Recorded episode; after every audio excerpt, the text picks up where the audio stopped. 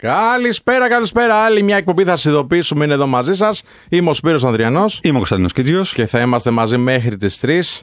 Γιατί, γιατί θα συζητήσουμε για τα επαγγελματικά, για τα επιχειρηματικά και για τις εκλογές λίγο. Ε, λιγάκι. έτσι. Να Ένα πούμε ένα τσίκα. Ένα αρέσει, τσίκι. το ξέρω. Ένα τσίκι. Ένα τσίκι. Είσαι. Πώς Τι; νιώθεις τώρα που έχει βγει η κυβέρνηση, είμαστε σταθερά, ξέρω εγώ, μπροστά, πώς το λέγεται το σύνθημα; Όχι, δεν, δεν νιώθω έτσι επειδή βγήκε αυτή η κυβέρνηση. Α. Νιώθω σταθερότητα επειδή έχουμε κυβέρνηση. Όποια κυβέρνηση και αν είχαμε, ναι, θα ναι. νιώθα σταθερότητα. Μεγαλύτερη ή μικρότερη είναι άλλο θέμα. Εντάξει. Αυτά. Ήταν ωραία, ωραίο το, το ολοκλήρω. Ωραίο το τσίρκο ναι. της απλής αναλογικής. Που... Εντάξει, δεν πήγε καλά αυτό, όντως. Ναι. Δεν πήγε καλά. Ξέρεις τι, ε, Πολλά κόμματα ρε εσύ δηλαδή. Τώρα μπήκανε πολύ μέσα. εγώ δεν έχω πρόβλημα με την πολυφωνία. ναι. Έχω πρόβλημα με την κακοφωνία. Ναι. Οπότε Δεν είχαμε και πολλές επιλογές τώρα να πούμε την αλήθεια. δεν διαφωνώ σε αυτό. Μμ. Αλλά Εγώ εδώ το πέρα- λέω ότι. Ναι, να μπουν 15 άμα έχουν πράγματα να πούνε. αν έχουν πράγματα να πούνε. Οπότε εδώ νομίζω ότι ο κόσμος με κάποιο τρόπο πρώτον απήχε πολύ περισσότερο από ό,τι περιμέναμε. Ε, ναι, ρε, εσύ. Δεν και, το από ό,τι περίμενες έπρε- εσύ. και από ό,τι έπρεπε. Δεν διαφωνώ καθόλου. Ε, δεύτερον, δεν είχε ε, πληθώρα σοβαρών επιλογών. Τρίτον, ένιωθε ότι επειδή το αποτέλεσμα ήταν ε, προδιαγεγραμμένο λόγω του πρώτου της 21ης Μαΐου πήγε με πιο ανάλαφρη ψήφο στην κάλπη τύπου «Α, μωρέ δεν δοκιμάζω και αυτούς ας πούμε για παράδειγμα» αλλά ξέρεις το κομμάτι της ε, πολυφωνίας μέσα στο κοινοβούλιο δεν είναι για δοκιμές ιδιαίτερες ειδικά αν δεν υπάρχουν θέσεις των κομμάτων κοινοποιημένες και διασταυρωμένες ότι μπορεί να υλοποιηθούν. Και επίσης αυτό το οποίο εγώ αν θέλεις ε, τη δική μου τοποθέτηση στο, στο κομμάτι του, του αποτελέσματος της δεύτερης Κυριακής των δεύτερων εκλογών έχει να κάνει με την, με την αιμονή α, του, του, του ΣΥΡΙΖΑ συγκεκριμένα για την απλή αναλογική Αιμονή. οποία- Την αφήσαν την αιμονή. Τώρα σου- είπαμε, λάθος μας. υπήρχε αιμονή Ναι. ως προς την απλή αναλογική στην οποία αν θέλεις και τη δική μου άποψη Παλαιότερα μιλάς. Παλαιότερα μιλάω Α, όχι για την τώρα τοποθέτηση. Ο ΣΥΡΙΖΑ την έφερε την απλή αναλογική. Σωστά, σωστά, σωστά. Άρα με αιμονή την έφερε ότι είναι καλύτερο. Εγώ λοιπόν ήμουν σχετικά υπέρ του ότι ξέρεις κάτι, ακούγεται λίγο πιο δίκαιο αυτό. Τι κατάλαβα όμως; Κατάλαβα ότι σε μια χώρα και σε μια κοινωνία όπου ούτε καν η μητέρα ή ο πατέρας με την κόρη ή το γιο δεν μπορούν να συνεννοηθούν, πώς θα μπορέσουν να συνεννοηθούν δύο ή τρία ή τέσσερα κόμματα της αριστεράς προκειμένου να συνασπιστούν και να μπορέσουν να δημιουργήσουν μια κυβέρνηση. Εδώ η απλή αναλογική σε χώρες σκανδιναβικές όπως η Σουηδία και η Νορβηγία παίρνει τρεις και τέσσερις μήνες Ναι. το να μπορέσουν να συντάξουν μια κυβέρνηση. Άρα, φαντάσου στην Ελλάδα που δεν μπορεί να συνοηθεί ο ένας γείτονας με τον άλλον για το πιανού είναι το πεζοδρόμιο και πού θα βάλει τη γλάστρα του. Ε, πόσο, δύσκολο, Ναι, ναι. πόσο δύσκολο είναι κόμματα της αριστεράς που έχουν διάφορες συνιστώσεις μέσα. Δεν πάνε πει ότι επειδή είναι η αριστερά, ότι είναι μία η συνιστόσα, έτσι. Ότι ήταν τελικά ουτοπικό όλο αυτό το μοντέλο του ότι θα μπορέσουμε ενδεχομένως δύο και πλέον κόμματα να συνασπιστούμε για το κοινό καλό της χώρας και να μπορέσουμε να κάτσουμε κάτω από μια κοινή ομπρέλα και ένα κοινό πρόγραμμα και να μπορέσουμε να το εκτελέσουμε. Οπότε για μένα ε, η τραγωδία των, του να μπουν κόμματα μέσα στη Βουλή, τα οποία είναι αμφιβόλου προελεύσεως και ποιότητας, έχει να κάνει με το γεγονός ότι δεν μπορέσαμε να διασφαλίσουμε ότι με το υπάρχον σύστημα στις 21 Μαου το αποτέλεσμα αυτό θα είναι και το αποτέλεσμα που θα δώσει μια αυτοδύναμη κυβέρνηση και θα έχει ένα κοινοβούλιο το οποίο μέσα σε άκρες θα έχει κόμματα τα οποία είναι γνωστά και σχετικά δοκιμασμένα αναφορικά με τις θέσεις τους και το πόσο το προγραμματικό τους πρόγραμμα είναι ρεαλιστικό ή όχι. Μα η απλή αναλογική αυτό θέλει, να μην έχεις αυτοδύναμη κυβέρνηση. Δηλαδή το Να σκοπός έχεις- είναι αυτός. Να έχεις συνεργασία. Μην κοιτάς τώρα που έπεσε αρκετά το ΣΥΡΙΖΑ και. Μα δεν, διαφο- Μα δεν διαφωνώ. Μα, μα αυτό στυλιτεύω. Ναι. Το ότι διαχρονικά στην χώρα μας το κομμάτι της κομματικής συνεργασίας έχει, Ναι, ναι, ναι. έχει λαθέψει. Δεν μας έχει πάει μπροστά, δεν έχει ευδοκιμήσει και αν δεις οι συνεργασίες οι οποίες έγιναν συν το χρόνο από τη μεταπολιτευση και μετά κατόπιν διαλύθηκαν. Ναι, ναι. Δες ας πούμε για παράδειγμα ΣΥΡΙΖΑ και, και ΑΝΕΛ. Διαλύθηκαν και τα κόμματα που μπήκαν. με αυτόν. ναι, ναι, Ακριβώς. όχι μόνο στην Αυτό. ασπισμή. Ναι, ναι, Αυτό. σίγουρα. Γιατί και ο λαός που είχε μπει στην κυβέρνηση τότε. Ναι, βεβαίως. Ε, ξέρεις τι, δεν νομίζω βέβαια σε ένα point που είπες, δεν νομίζω ότι πήραν περισσότερους ψήφ, περισσότερες ψήφους αυτά τα κόμματα που μπήκαν τα καινούργια. Νομίζω ότι πήραν τους ίδιους, τις ίδιες ψήφους, συγγνώμη, α, απλά επειδή ήταν λιγότεροι άνθρωποι που πήγαν και ψήφισαν. Αναλογικά το ποσοστό τους ήταν μεγαλύτερο. Οπότε καταφέρουν και μπήκαν μέσα. Δεν έχει καμία σημασία όμως αυτό.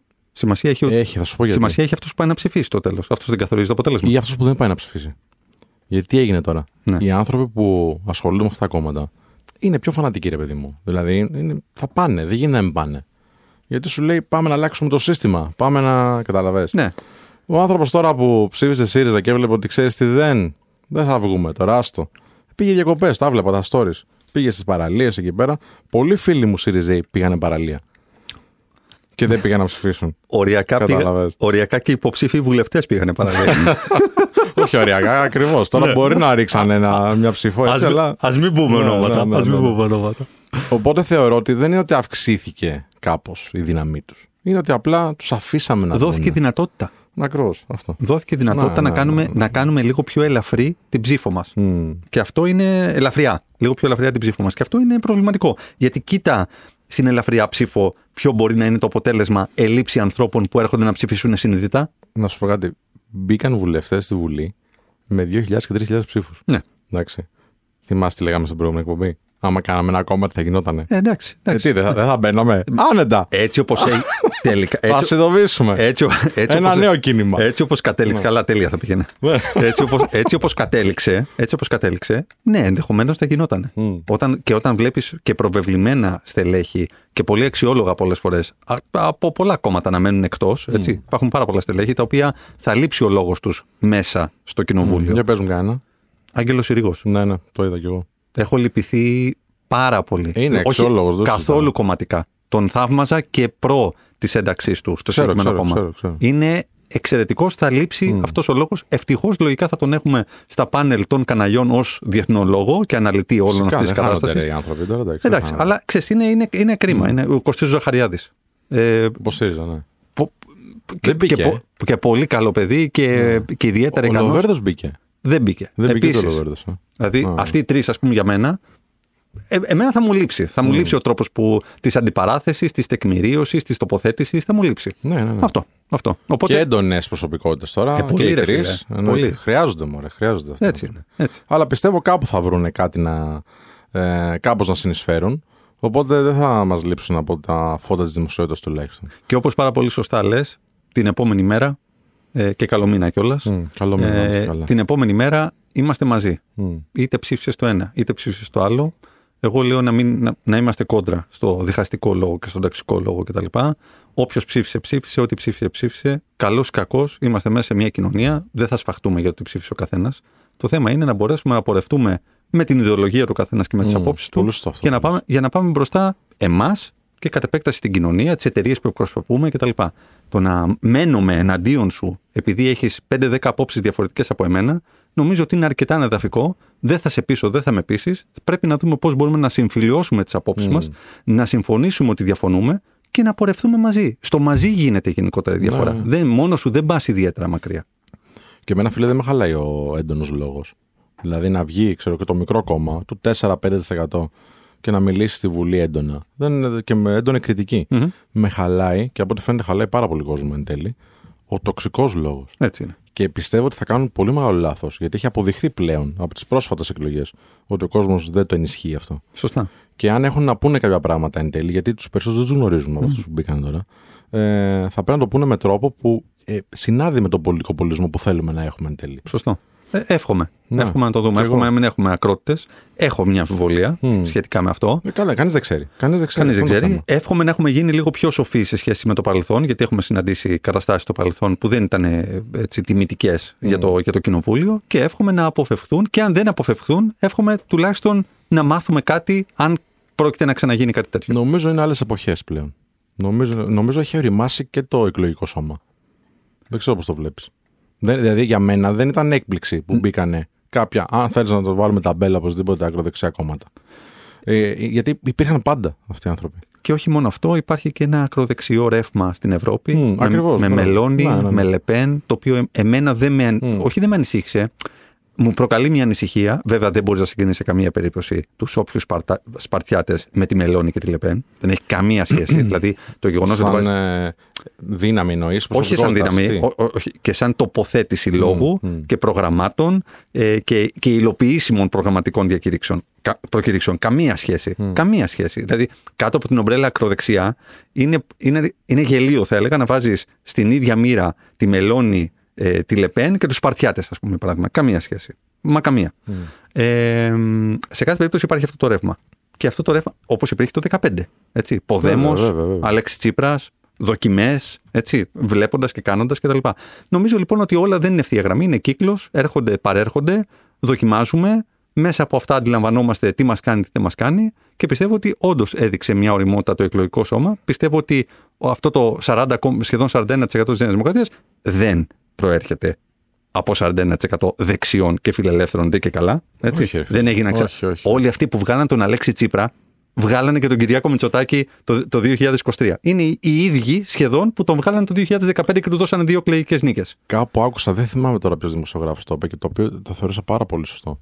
Ότι ε, θα τον έλεγα, θα έλεγα το όνομά του, γιατί είναι, είναι πολύ ωραίο. Θα το βρω αν είναι μέσα στη διάρκεια της εκπομπής. Κάπου άκουσα να λένε ότι πλέον δεν ψήφισε ο κόσμος πρόγραμμα ή ιδεολογία. Ψήφισε σταθερότητα. Ναι. Ψήφισε δηλαδή έναν άνθρωπο που θα φέρει αποτελέσματα. Ναι.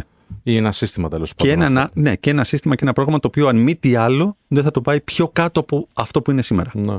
Και αυτό έχει μεγάλη αξία. Γιατί περνάμε μια ακρίβεια, περνάμε μια παραταμένη περίοδο. Είναι θέματα αυτά. Πρέπει να τα συζητήσουμε Έτσι, κάποια έτσι. στιγμή. Λοιπόν, πάμε στο πρώτο μας. Πάμε πρώτο μας διαλυματάκι και επιστρέφουμε και με καλεσμένο φωτιά να συζητήσουμε για τα θέματα τουρισμού 2023-2033. Μη χτυπάς λίγο το. 989 Αλφα Radio, άλλο το χτυπάει. 989 Αλφαρέντιο. Επιστρέψαμε εκπομπή. Θα σας ειδοποιήσουμε με Κωνσταντίνο Κιτζίο και Σπύρο Ανδριανό πίσω από τα μικρόφωνα. Κωνσταντίνε, τώρα που έχουμε κυβέρνηση. Θυμάστε που λέγαμε στο προηγούμενο, ε, στο προηγούμενο επεισόδιο; Εκπομπή. Εκπομπή, ναι, μωρέ. Αμάν εντάξει, επεισόδιο, τώρα. επεισόδιο. Ε, γιατί, Ε, λάθος είναι γι' αυτό. Είναι τα πάνια. Γιατί είναι λάθος; Γιατί είναι η εκπομπή ραδιοφωνική. Δεν λέγεται ραδιοφωνικό επεισόδιο. Άλλο ότι παίζουμε στο Spotify και σε αυτά. Γιατί με κάνεις τώρα να πρέπει να γίνω αυστηρός πρώτου του μηνό. Κάνει και ζέστη εξοχή 40 Τώρα βαθμού. που είσαι κυβέρνηση, ό,τι Άντε πες. τώρα που είσαι κυβέρνηση λέει. Ε, τέτοια, τέτοια λες τώρα και θα μοιράζω, πέσουν σε από κάτω μοιράζω, τώρα και θα σε- αρχίσουν να γράφουν. Ναι, αυτό περίμενα εμένα. Έχεις δίκιο. Λοιπόν, θα ξεκινήσουν τα πράγματα να κυλάνε με μια ηρεμία και λίγο πιο καλύτερο ρυθμό ή θα Ναι, τώρα- χαλαρώσουμε τώρα, πάμε διακοπές; τώρα πρέπει να πάρω τον Πρωθυπουργό να το ρωτήσω. Εντάξει, κάτι θα ξέρεις, έχεις Δεν- τα γονές σου παντού. Τίποτα δεν ξέρω. Παντού Καλά, είσαι. σε τα- ναι, ναι, εντάξει. εντάξει. Έλα τώρα. Ένα πράγμα ζητάω, δέκα μου δίνεις πληροφορίες. ισχύει αυτό, ισχύει, ισχύει. Εγώ αυτό που ξέρω Ναι. είναι ότι έχει πέσει πολύ βαρύς. Τι θα μας πεις τώρα, σηκώνουμε τα μανίκια, έχουμε δουλειά και τέτοια. Κοίτα, αν, αν θες να σου πω την πραγματική αλήθεια, είναι ότι έχει πέσει πολύ αυστηρό deadline εσωτερικά.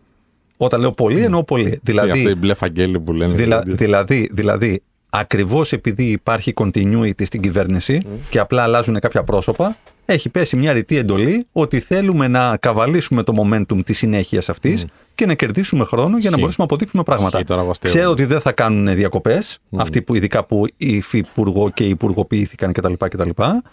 Και ότι θέλει να προχωρήσει με χίλια. Με ό,τι αυτό συνεπάγεται. Εντάξει. Και έχει και πάρα πολλές μάχες αυτή τη στιγμή να δώσει Βέβαια. και εσωτερικά και διεθνώς και με την Τουρκία και διάφορες οικονομικές εξελίξεις που τρέχουν, έτσι. Υπά- Έχουμε πολλά, έχουμε πολλά και μην ξεχνάς ότι σε δύο χρόνια περίπου από σήμερα βγαίνουμε εντελώς από το κομμάτι της επιτήρησης και της βοήθειας που υπάρχει από έξω. Οπότε σημαίνει ότι βγάζεις βοηθητικές ρόδες και μπρατσάκια και μένεις μόνος σου. Το οποίο αυτό είναι ένα πάρα πολύ μεγάλο στοίχημα το οποίο πολλοί κόσμος στη χώρα μας δεν το γνωρίζει ότι έπεται.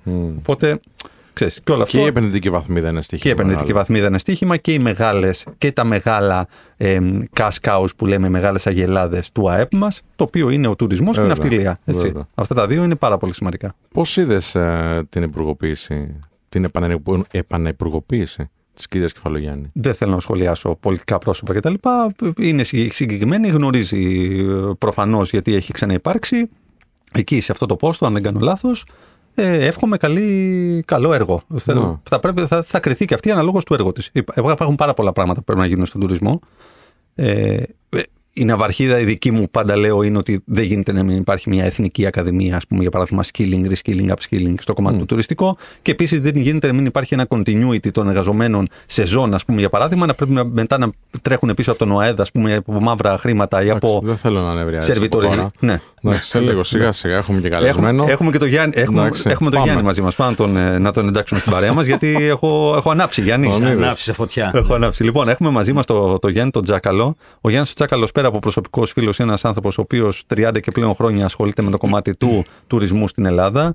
Έχει υπάρξει στέλεχος, έχει υπάρξει ε, πλέον επιχειρηματίας της AQ Strategy, πρόεδρος και διευθύνων σύμβουλος εταιρείας. Οπότε έχει ε, έχει από όλα τα μετερίζια, θα μπορούσαμε να πούμε, δει το χώρο αυτό. Και άρα έχει μια, ένα 360 approach, το οποίο μας είναι πάρα πολύ σημαντικό. Γι' αυτό και τον καλέσαμε, γιατί δεν θα μιλήσουμε μόνο διάστατα για τον τουρισμό, δηλαδή να πούμε πώς είναι, οι- ε, πώς το λένε, πώς είναι οι πτήσεις μας, πόσοι έρχονται, Ναι, πόσοι φεύγουν, τα πόσοι, νούμερά μας πόσοι αυτά. δαπανούν, τι κάνουν κτλ. Θέλουμε να, να, να, να ανοίξουμε λίγο αυτό το φάκελο του τουρισμού και να ανακαλύψουμε, αν θέλεις, και πτυχές που ενδεχομένως άλλες εκπομπές ή εκπομπές λόγου ή άρθρα ή οτιδήποτε άλλο δεν. ε, Δεν μπορούν, παιδί μου, πες δεν το μπορούν, καθαρά, δεν εντάξει. μπορούν, δεν μπορούν. Αυτό είναι το Αλήθεια. ρήμα. Ωραία. Αυτό είναι το ρήμα. Αυτό είναι το ρήμα. Γιάννη, καλώς ήρθες. Καλώς Καλώ ήρθατε. σας βρήκα. Ευχαριστώ για την πρόσκληση. Γι' αυτό είμαι εδώ έτσι. Έτσι, δεν τέλεια. μπορείς εύκολα να το κάνεις αυτό. Το ανοίξεις όλη αυτή την κουβέντα. Δεν μπορείς να την ανοίξεις. Τέλεια, τέλεια. Αυτό θέλουμε. Οπότε είμαι δικό σας. Πάμε, πάμε, πάμε να ξεκινήσουμε. Λοιπόν, ε, αφορμή για αυτές τις κουβέντες που έχουμε κάνει σε διάφορες εκπομπές, και όχι επεισόδια, αλλά σε διάφορες εκπομπές του θα σε ειδοποιήσουμε, είναι ότι ακούμε από εδώ και από εκεί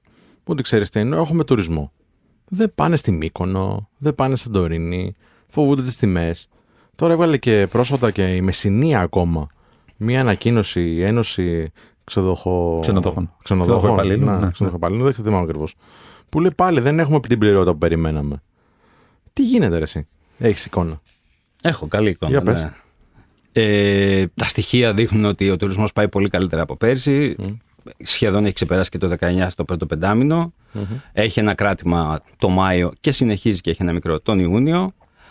Αλλά Τι είναι, σημαίνει κράτημα; Ε, κοίταξε, κυρίως αυτοί που επιλέγουν να ταξιδέψουν στη χώρα και επιλέγουν κυρίως του OTAs, online travel agents, και άρα ε, κλείνουν πιο κοντά στις διακοπές, το σκέφτονται, βλέπουν αυξημένες τιμές στα καταλήμματα, στα αεροπορικά. Είναι λίγο πριν να πάρουν την απόφαση, το σκέφτονται, το ξανασκέφτονται και μπορεί τελικά να μην καταλήξουν στη χώρα, να πάνε αλλού. Άρα αυτό είναι κάτι που συμβαίνει και το περιμέναμε. Γενικά, Ήταν κάτι που έγινε και πέρσι, αυτό λες. Πέρυσι δεν ήταν μια κανονική χρονιά όπως και το 2021. Μμμ, σωστά, έτσι. σωστά. Πέρυσι ήταν γιόλο, πάμε να ταξιδέψουμε σαν να μην υπάρχει αύριο όπως και πέρυσι. Άρα ξοδεύαμε περισσότερο. α, Το spending per person το, βλέπω, το είδαμε και στην Ελλάδα, το είδαμε παντού. Δύο χρόνια κλεισμένοι, θέλαμε να ταξιδέψουμε σε όλο τον πλανήτη. Άρα είναι φυσιολογικό. Φέτος είναι αλλιώς τα πράγματα. Φέτος είναι διαφορετικά. Επιλέγεις να πας διακοπές. Ναι, μετά από δύο χρόνια έχεις κάνει και πέρσι. Είσαι λίγο πιο αυστηρός. Έχεις οριστεί το πορτοφόλι σου σε όλη την Ευρώπη σημαίνει αυτό, σε όλο τον κόσμο. Σωστά. Ε, έχουμε την ακρίβεια, έχουμε όλα αυτά που βλέπουμε. Άρα οι επιλογές είναι εντελώς διαφορετικές σε σχέση με πέρυσι. Τελικά, τι πιστεύουμε ότι θα γίνει; Πιστεύουμε ότι θα πάει καλά ο τουρισμός. Η πρώτη, πρώτη προσέγγιση ήταν ότι θα πάμε περίπου στα 31 εκατομμύρια με 32 αφήξεις και στα έσοδα γύρω στα 19 δις. Αυτή είναι η πρώτη εκτίμηση. Πάνω δηλαδή από πέρυσι λίγο, πάνω και από το 19. Πάνω από το 19, ε. Πάνω και από το 19. Στα έσοδα. Ποια είναι- Στα έσοδα. Ναι. Στα, στις αφήξεις μπορεί να είμαστε κάπου εκεί. Τώρα θα εξαρτηθεί πώς θα πάει α, ο, ο Ιούνιος πώς θα κλείσει. Θα δούμε τον Ιούλιο και τον Αύγουστο με τις τιμές. Σεπτέμβριος το, θεωρώ ότι θα πάει σχετικά καλά και ο Οκτώβριος. Από εκεί και πέρα θα δούμε μέχρι το τέλος του χρόνου. Βέβαια, μιλάμε γενικά για την Ελλάδα. Μέσα στην Ελλάδα υπάρχουν διάφοροι προορισμοί. Άλλοι πάνε πολύ καλύτερα. Τα Δωδεκάνησα πάνε πολύ καλύτερα. Η Ρόδος, ας πούμε. Η Κρήτη. Η Αθήνα πάει καταπληκτικά. Έχει ένα φοβερό performance και θα πάει όλο το χρόνο. Υπάρχουν άλλοι προορισμοί που είναι λίγο πιο πίσω. Για πολλούς και διάφορους λόγους. Άρα η εκτίμηση αυτή τη στιγμή είμαστε στο μέσο της σεζόν είναι ότι είμαστε αισιόδοξοι. Είμαστε στον τουρισμό, έτσι. Άρα είμαστε από Ναι, φύση ναι, ναι, ναι. αισιόδοξοι. Ναι, ναι, ναι. Ο τουρισμός, αν το δει κανείς μακροπρόθεσμα, μόνο πάνω πηγαίνει. Αν κοιτάξουμε τη γραμμή όλα αυτά τα χρόνια και με ό,τι έχει συμβεί, και δεν μιλάω για τα τελευταία χρόνια, μιλάω για τα τελευταία όσα θέλετε βάλτε, από δίδυμους, πύργους και τα λοιπά, όλα τα Black Swan event που έχουν γίνει στον τουρισμό. Στη συνέχεια πάντα ο τουρισμός ανέκαμπτε και αν δούμε την πολύ μεγάλη εικόνα θα ανακάμπτει, θα ανεβαίνει, θα ανεβαίνει. Γιατί ο τουρισμός είναι το μοναδικό πράγμα στον κόσμο, Κωνσταντίνε, που μας κάνει πιο πλούσιο συναισθηματικά. Ξέρετε κάτι Βέβαια, άλλο; βέβαια, βέβαια. Ισχύει ακριβώς Άρα αυτό λοιπόν που ο λες. κόσμος θέλει να ταξιδέψει. Προτιμά και ειδικά οι γενιές που θα μιλήσουμε και γι' αυτό φαντάζομαι. Προτιμούν να πάρουν ένα πιο φτηνό αυτοκίνητο ή να μην πάρουν πιο, ξέρετε, ακριβά έπιπλα κτλ. Και, και να πάνε να ταξιδέψουν σε εμπειρίες. Αυτό εμπειρίες, θέλουν. σωστά, πολύ σωστά. Άρα λοιπόν αυτός είναι ο λόγος που τα πράγματα θα πηγαίνουν καλύτερα. Το θέμα όμως είναι ότι ο ελληνικός τουρισμός, και κλείνω την πρώτη μου τοποθέτηση, είναι σε ένα κρίσιμο σταυροδρόμιο προς το τι θέλουμε να κάνουμε, πού θέλουμε να πάμε. Ε, Και αυτό νομίζω θα συζητήσουμε εδώ και πουθενά αλλού, γιατί μόνο εδώ μπορούμε. Έτσι, Έτσι, δεν είναι; Σωστά. Απλά για να κλείσουμε λίγο το πρώτο κομμάτι. Άρα αυτές οι, οι φήμες εισαγωγικά δεν ξέρω πώς να, το, ε, να το προσδιορίσω. Ότι δεν πάμε τόσο καλά. Έχει να κάνει με συγκεκριμένες περιοχές. Είναι ξεκάθαρο. Ενώ το overall Να είναι πολύ- Είναι ξεκάθαρο. Έτσι. Δεν, υπάρχει, δεν επιδέχεται καμία ε, άλλη προσέγγιση. Τα στοιχεία, τα επίσημα της Τράπεζας της Ελλάδος και όλων των φορέων του τουρισμού, ό,τι θέλετε δείτε, αναφέρουν ότι μέχρι, τις- μέχρι στιγμής είμαστε πάνω στα έσοδα, πάνω στις αφήξεις. Υπάρχει ένα κράτημα, υπάρχει μια γκρίνια και λογικός, και λογικό είναι να υπάρχει και θα σας εξηγήσω γιατί υπάρχει γκρίνια. Δεν μπορούμε να πούμε αυτή τη στιγμή ότι είμαστε πίσω. Έτσι, πηγαίνουμε με ένα ρυθμό. Θα δούμε πώς θα κλείσει η χρονιά.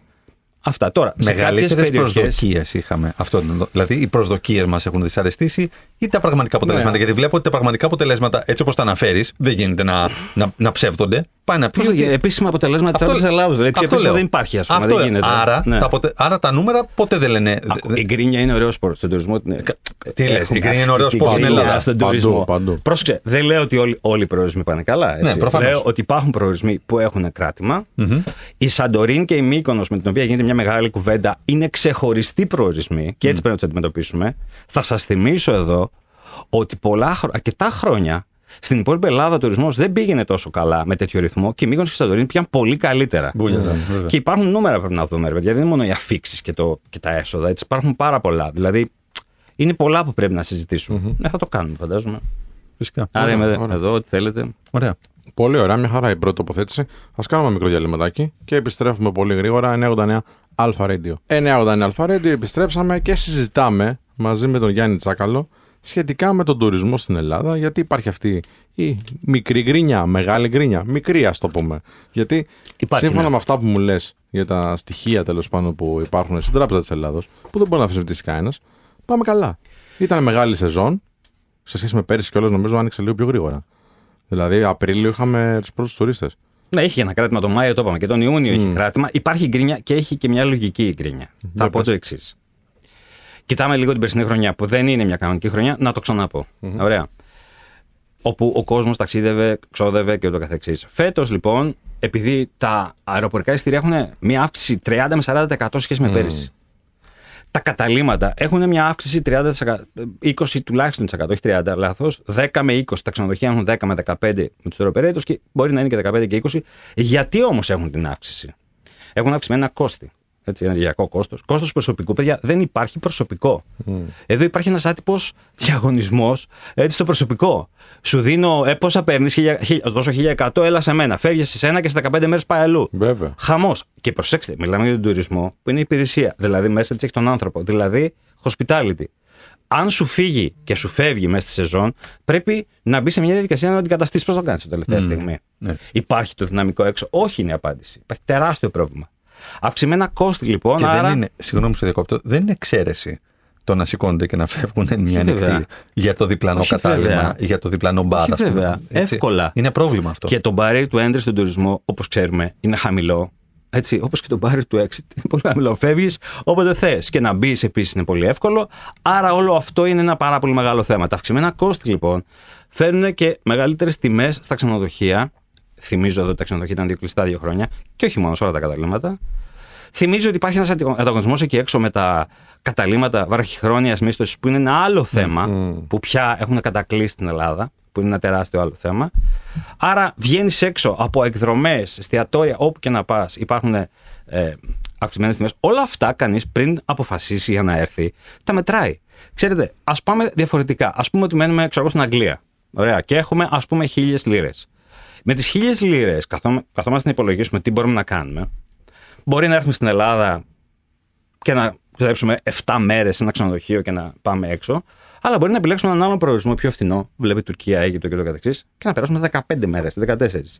Όλα αυτά εγώ τα σκέφτομαι. Που έχω και την οικογένειά μου ή και μόνος μου αν είμαι, σκέφτομαι πού θα πάω και τι θα Ωραία, επιλέξω. με συγχωρείτε Γιάννη. Ναι. Οι παράγοντες που επηρεάζουν το δικό μας κόστος εδώ, όπως είναι τα αεροπορικά που λες, όπως είναι το κόστος του προσωπικού, δεν επηρεάζουν την Τουρκία αντίστοιχα. Γιατί οι παράγοντε είναι εξωγενεί. Η, η, η Τουρκία καταρχάς έχει την υποτίμηση της λίρας και είναι ένα πολύ, πολύ, πολύ φθηνότερο προϊόν. Ωραία, να εξήγησε το, ναι. Εντάξει. Άρα ε, το εξηγώ και λέω: 1000 ευρώ, περνάς 7 μέρες εδώ, με 1000 λίρες, 7 μέρες στην Ελλάδα, όπως έχουν τα πράγματα. Με 1000 λίρες στην Τουρκία μπορεί να περάσεις 10, 12.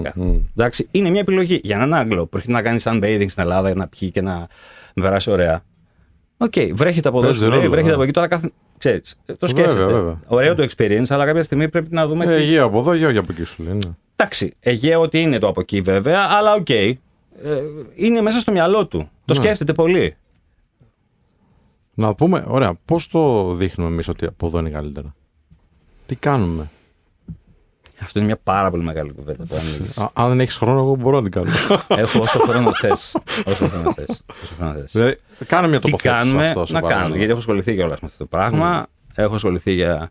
Πώς ξεχωρίζουμε από τον ανταγωνισμό; Στη Πώς θα Μεσόγειο. ας έπρεπε πούμε. να ξεχωρίσουμε; Ναι. Πώς θα έπρεπε, ωραία, πολύ Γιατί καλή. το πώς ξεχωρίζουμε είναι μια πάρα πολύ μεγάλη Ναι, κουβέντα. ναι, ναι, ναι, ναι. Και επειδή έχω ασχοληθεί, γιατί έχω ασχοληθεί με το στρατηγικό σχεδιασμό και στη συνέχεια την καμπάνια All You Want is Greece. Έχουμε φτιάξει για τρία χρόνια από το 2023. Τι πρέπει να κάνουμε σήμερα, αύριο, μεθαύριο και το καθεξής. Να αποφασίσουμε προς ποια κατεύθυνση θα πάμε. Γιατί η βιώσιμη ανάπτυξη πρέπει να είναι. Και τα, θα τα πούμε Μμ, στη συνέχεια. Έτσι. Τι έχει η Ελλάδα που την κάνει μοναδική; Έχει τόσα πράγματα που δεν τα έχει κανείς στον πλανήτη. Έχει πολιτισμό. Έχει τους ανθρώπους. Έχει τη γαστρονομία. Έχει την κουλτουρα Έχει το φυσικό κάλος στην ομορφιά. Ε.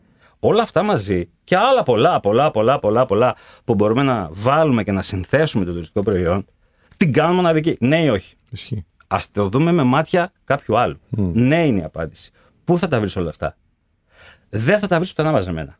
Γιατί ό,τι και να λέμε και να συζητάμε κι εμείς, η φιλοξενία στην Ελλάδα έρχεται από μέσα μας. Μην κοιτάμε τώρα Αθήνα κτλ. Που και ακόμα και στην Αθήνα. Και σας πληροφορώ ότι σε όλους τους δείκτες παγκοσμίως το κομμάτι του hospitality, δηλαδή του πώς νιώθουν οι ξένοι όταν έρχονται εδώ, τη φιλοξενία είναι πάρα πολύ ψηλά στο παγκόσμιο ranking. Νομίζω ότι είναι στο 87,7. Αν δεν κάνω λάθος το νούμερο, Συμφωνώ. κάπου εκεί.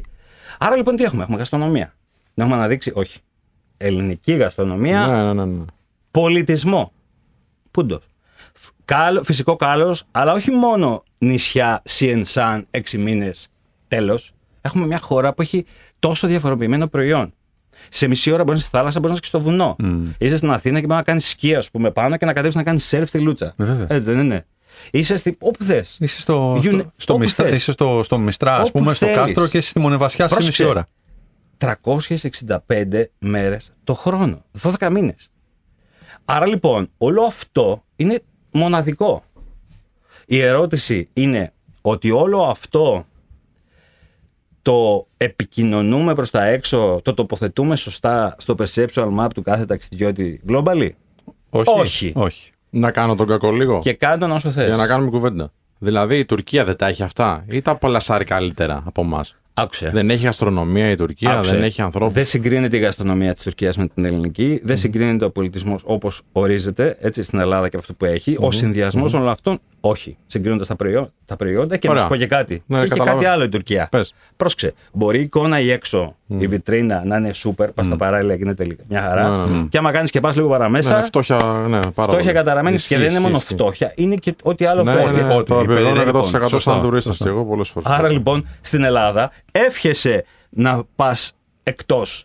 Να βρεις ένα καφενείο, να βρεις μια ταβέρνα, Ναι, να πας ναι, στην ναι. Αμοργό, να πα στην ταβέρνα, ξέρω, να πας οπουδήποτε, Ναι, ναι, ναι. να πας σε μια παραλία που δεν σε ξέρει κανείς. Τέλειο, όπως το Να λες. γνωρίζεις ανθρώπους που δεν τους ξέρεις, να πας στην Ήπειρο. Να, να ακούσει μια ιστορία από έναν παππού. Να έτσι, κάτσει τον ναι. παππού και στη Ναι, χιάγη και ναι, σου κάνει την πίτα και την τρως και λες Παναγία μου και Χριστέ μου που βρίσκομαι εδώ. Καταλαβέ. Όχι ότι δεν έχει φιλοξενία η Τουρκία, δεν λέω Ναι, αυτό. ναι, ναι, ναι. Αλλά όλα αυτά μαζί διαφοροποιούν το προϊόν και το κάνουν πολύ διαφορετικό σε σχέση με οτιδήποτε άλλο υπάρχει. Αυτή είναι η άποψή μου. Οκ. Τι, Τι θα μπορούσαμε τι να κάνουμε κάνουμε, λάθος; Τι, ακριβώς, τι ναι. κάνουμε, τι κάνουμε Γιατί, λάθος; ας πούμε, στη, βλ- στη- στη- στην, πες, προ- συγγνώμη. στην, προ- στην προβολή, ας πούμε, για παράδειγμα. Αφού έχουμε κάτι. προβολή, δηλαδή, ναι. εμένα, μου κάνει, εμένα μου κάνει μεγάλη εντύπωση όταν έχεις κάτι το οποίο είναι τόσο δυνατό σαν προϊόν, το οποίο έχει εγγενή και έκδηλα χαρακτηριστικά και πλεονεκτήματα σε σχέση με τον αγω- ανταγωνισμό. Πώς μπορείς να βάλει αυτό γκολ στην προβολή αυτού; Κι όμως μπορείς γιατί στην Ελλάδα. Εντάξει, τελεία. Πάει, Συμφωνώ, πάμε. ναι. Να πούμε ένα αυτό γκολ, γιατί εγώ δεν το Πες όσο καταλαβαίνω θες. 1000%. Ποιο είναι, ποιο είναι αυτό γκολ; Α, κοίταξε. Δεν υπάρχει consistency στην επικοινωνία. Η επικοινωνία είναι ένα αποτέλεσμα μιας στρατηγικής σκέψης η οποία οδηγεί σε ένα στρατηγικό σχέδιο, η οποία έρχεται και όχι top-down, κάνετε αυτό το τέλος. Έρχεται και συνδέεται αναπεριοχή και αναδεικνύει αυτό το διαφορετικό του προϊόντος. Άρα λοιπόν πρέπει να ψάξεις μέσα σε κάθε προορισμό που είναι μέσα στην Ελλάδα και σε μια ομπρέλα λογική να φτιάξεις αυτό που σε διαφοροποιεί παγκοσμίως. Το είπατε μόνοι σας, δεν ασχολείστε με τον τουρισμό και το είπατε τι πρέπει να γίνει. Σωστά; Αυτό λοιπόν πρέπει να είναι ο μπούσουλας. Το να σου δώσω εγώ να μου κάνεις ένα σχέδιο και να μου, κάνεις, να μου πεις θεωρητικά τι πρέπει να γίνει. Έχουμε τέτοια σχέδια. Άμα ανοίξει το σιρτάρι, θα βρεις κανένα δικό σου. Εκεί πέρα μέσα η ερώτηση είναι: Το εφαρμόζουμε; Η απάντηση είναι όχι. Και στη συνέχεια, όταν δεν υπάρχει αυτό το consistency και ξέρεις, σε μια ενιαία λογική και να πάμε βαθιά στον κάθε τόπο επίσης, γιατί είναι Βέβαια. πολύ σημαντικό. ο κάθε τόπος είναι ξεχωριστός στην Ελλάδα. Έχει μια ιστορία διαφορετική. Πώς θα τα ενώσεις όλα αυτά, πώς θα, ξεχω... πώς θα φτιάξεις την κάθε ιστορία μοναδική; Και πώς όλα αυτά θα το ενώσεις; Και εκεί μετά θα αποφασίσεις πού επικοινωνείς, τι επικοινωνείς, με ποιον τρόπο, πότε και με ποιο μέσο. Ναι ή όχι, κύριε Κιτζιό; Ναι, κοί- κοίτα, εγώ είχα πει ε, ε, πολλά χρόνια πριν ότι αν ήμουν εγώ ε, πρωθυπουργός, είχα πει ε, που, που μου είχαν κάνει μια συνέντευξη και τα λοιπά μεταξύ Σοβρό και Οστίου. Και Ότι, το προτείνανε κιόλας να γίνει κάποια ναι, ναι, στιγμή. ναι, ναι. Ε, ε, είχα πει ότι δεν θα είχα στο Υπουργείο Τουρισμού θα το είχα σπάσει σε γεωγραφικές περιοχές. Δηλαδή θα είχα βάλει, για παράδειγμα, Υπουργό για τη Στερεά και τη Μακεδονία, Υπουργό για τα νησιά, Υπουργό για. Κα- Κατάλαβες πώς θέλω να πω. Δηλαδή, προκειμένου, 150 άτομα υπουργικό συμβούλιο. προ- θέλει. προκειμένου. Ε, κοίτα, 250 άτομα από κάτω υπουργοί. Ό- Ξέρεις, όταν- λέει, παιδιά, ελάτε, μιλάει ο πρωθυπουργός. Κοίτα, να όταν, μιλήσουμε γι' όταν αυτό. σε ένα Υπουργείο παράγεται το 25% του ΑΕΠ σου, Ναι, ρε, ίσως, εσύ, ναι, ίσως, ναι. ίσως Έχει- να έχει αξίζει. μια βάση αυτό που λες. Ίσως να αξίζει, Άκουσε. γιατί πιστεύω ότι κάνουμε mass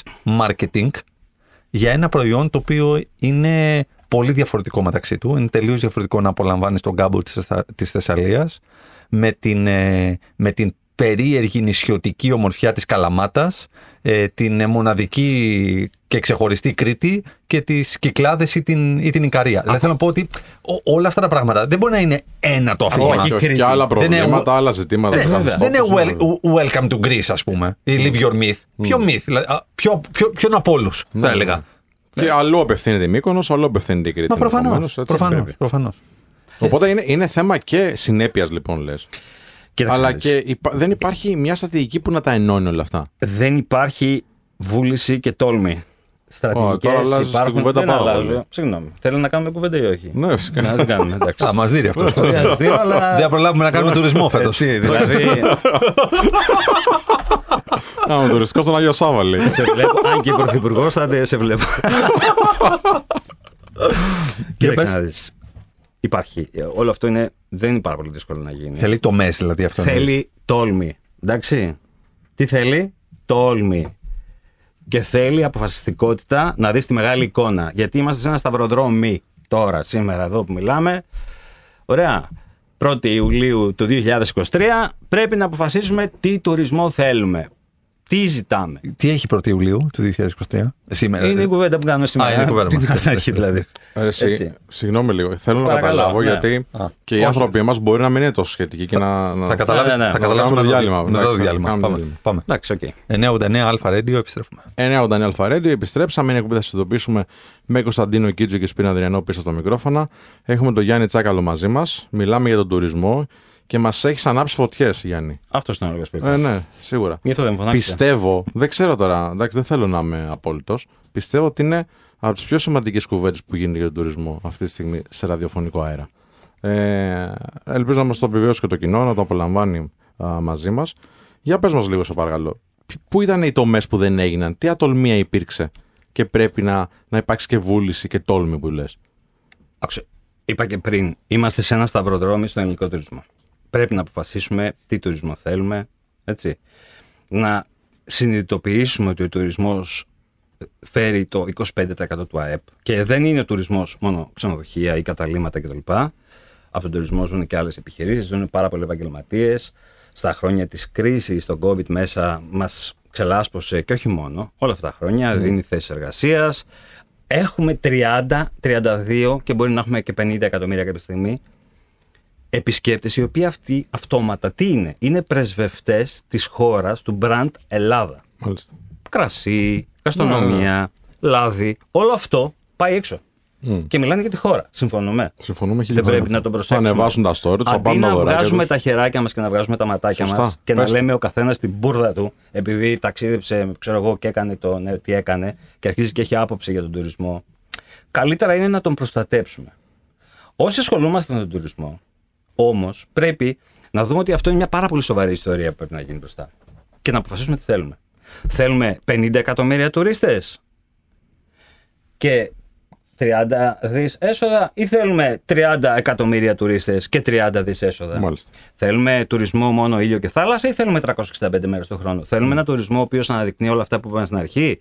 Γαστρονομία, πολιτισμό, την Ήπειρο, τη Θεσσαλία, το, τη Δράμα, την Αλεξανδρούπολη, την Πελοπόννησο όλο το χρόνο. Θέλουμε να διαφοροποιηθούμε σε σχέση με όλους τους άλλους. Να βάλω Θα και- δίνουμε τα ίδια. Να βάλω Τι κάτι άλλο κάνουμε; στην εξουσία. Βάλε. Θέλουμε μια χώρα στην οποία οι τουρίστες μας να είναι μόνο ξένοι ή και Έλληνες επίσης. Σαφέστατα και Έλληνες. Ο εγχώριο τουρισμός είναι ένα μεγάλο κομμάτι. Και Αν εμείς δεν περνάμε καλά, και εμείς που δεχόμαστε τουρίστες, και εμείς που είμαστε στη χώρα μας. Ξέρεις γιατί το λέω. Ναι, το λέω για πες. την γκρίνια τη γενικευμένη που υπάρχει σχετικά με την αύξηση των τιμών, ε, ειδικά σε συγκεκριμένους Κωνσταντίνε μου. προορισμούς, που σου λέει ο άλλος ότι ξέρεις κάτι. Για μένα, εγώ δηλαδή πλέον, ας πούμε, για παράδειγμα, που είμαι γηγενής, δεν μπορώ να πάω για παράδειγμα στην Μύκονο ή δεν μπορώ να πάω Καλά, στο Μύκονο Σαντορίνη. δεν πάει κανένας, εννοείται Έλληνας πλέον. Εντάξει, κανένας. Ένας στους δύο αυτή τη στιγμή μέτρηση ε, της εβδομάδας δεν αντέχει να πάει διακοπές.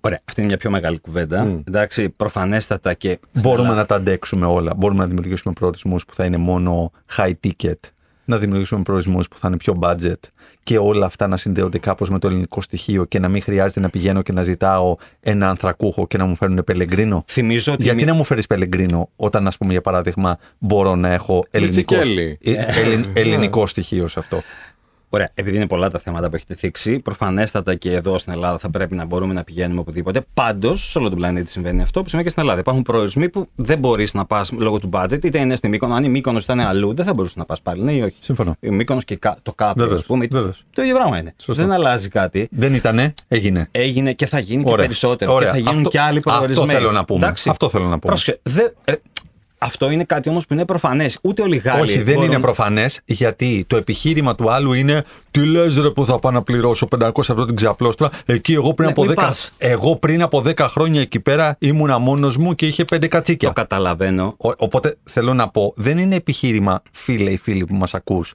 το γεγονός ότι πριν από 10 χρόνια εκεί είχε κατσίκια και έβοσκαν. Γιατί τα πράγματα αλλάζουν και η μόνη σταθερά σε αυτή τη ζωή είναι η αλλαγή. Αλλάζουν οι καιροί, αλλάζουν τα πράγματα. Αυτό σημαίνει ανάπτυξη, αυτό σημαίνει έξτρα έσοδα για το κράτος. Καλός ή κακός. Υπάρχουν και παραλίες και νησιά τα οποία μπορούν να σε φιλοξενήσουν με χαμηλότερο Τέλεια. Άρα το κόστος. απάντησε αυτό που ρώτησε, που δεν χρειάζεται να πω Όχι, κάτι. μια το έχεις χαρά, πει ναι. τέλεια. Μα να σου Πάρα πω πολύ και εμείς ωραία. κάποιες ερωτήσεις που σου κάνουμε είναι για να, να ακουστούν Προφανέστατα. κιόλας. Ε, προφανώς. Προφανέστατα. Οκ. Παρ' όλα αυτά όμως. Αυτό ισχύει παντού σε όλο τον πλανήτη, έτσι. Και στην Ισπανία, αν πας, υπάρχουν προορισμοί που δεν μπορείς να πας. Δεν μπορείς. Ναι, Δεν ο έχεις Ισπανός δεν δυνατότητα. μπορεί να πάει. Ναι, Σωστό. Ναι. Δεν λέω όμως ότι έτσι θα έπρεπε να είναι, αλλά αυτή είναι μια φυσιολογική ροή της αγοράς. Οκ. Ε, από εκεί και πέρα όμως, παιδιά, συγγνώμη, τώρα εδώ είμαστε, μεταξύ μας δεν μας ακούει κανείς.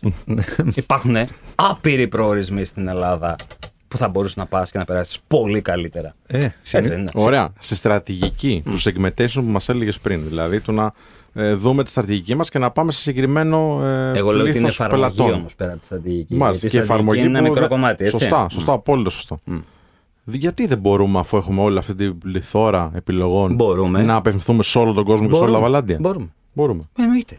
Και αυτό πρέπει να κάνουμε. Ο εγχώριος τουρισμός είναι πάρα πολύ σημαντικό κομμάτι. Για να πω κάτι. Θα σου πω ένα παράδειγμα. Γιατί να μην μπορούμε να ταξιδέψουμε, ας πούμε, και να πάμε σε όλη την Ελλάδα να ανακαλύψουμε καινούριους τόπους. Ωραία. Που οι ίδιοι οι Έλληνες δεν τους έχουμε ανακαλύψει. Μέσα στην ίδια, στη χώρα μας. Βέβαια. Σας είπα. Ήπειρο, Μακεδονία, Θράκη, Πελοπόν. Λέω έτσι, όλο το χρόνο. Θα σας πω το εξής. Γιατί το, το χειμώνα, ας πούμε, όπως σε, όλο- σε όλη την Ευρώπη, να μην μπορούμε να πάμε μια εβδομάδα, να βάλουμε τα παιδιά μας, όπως κάνουν off σε, όλα τα- σε όλη την Ευρώπη, και πάνε και κάνουν σκι, ας πούμε. Για να σε όλη την Ελλάδα, όλοι, όλοι οι προορισμοί καταλαβαίνετε ότι θα ανθίσουν σιγά σιγά. Οκ. Σκέψη θέλεις, στρατηγική. Και όχι μόνο. Υπάρχουν και άλλοι τρόποι για να ενισχυθεί ο εγχώριος τουρισμός. Και όχι εσωτερικός. Σε αυτή την, κου- σε αυτή την εκπομπή τα τα λέμε σωστά.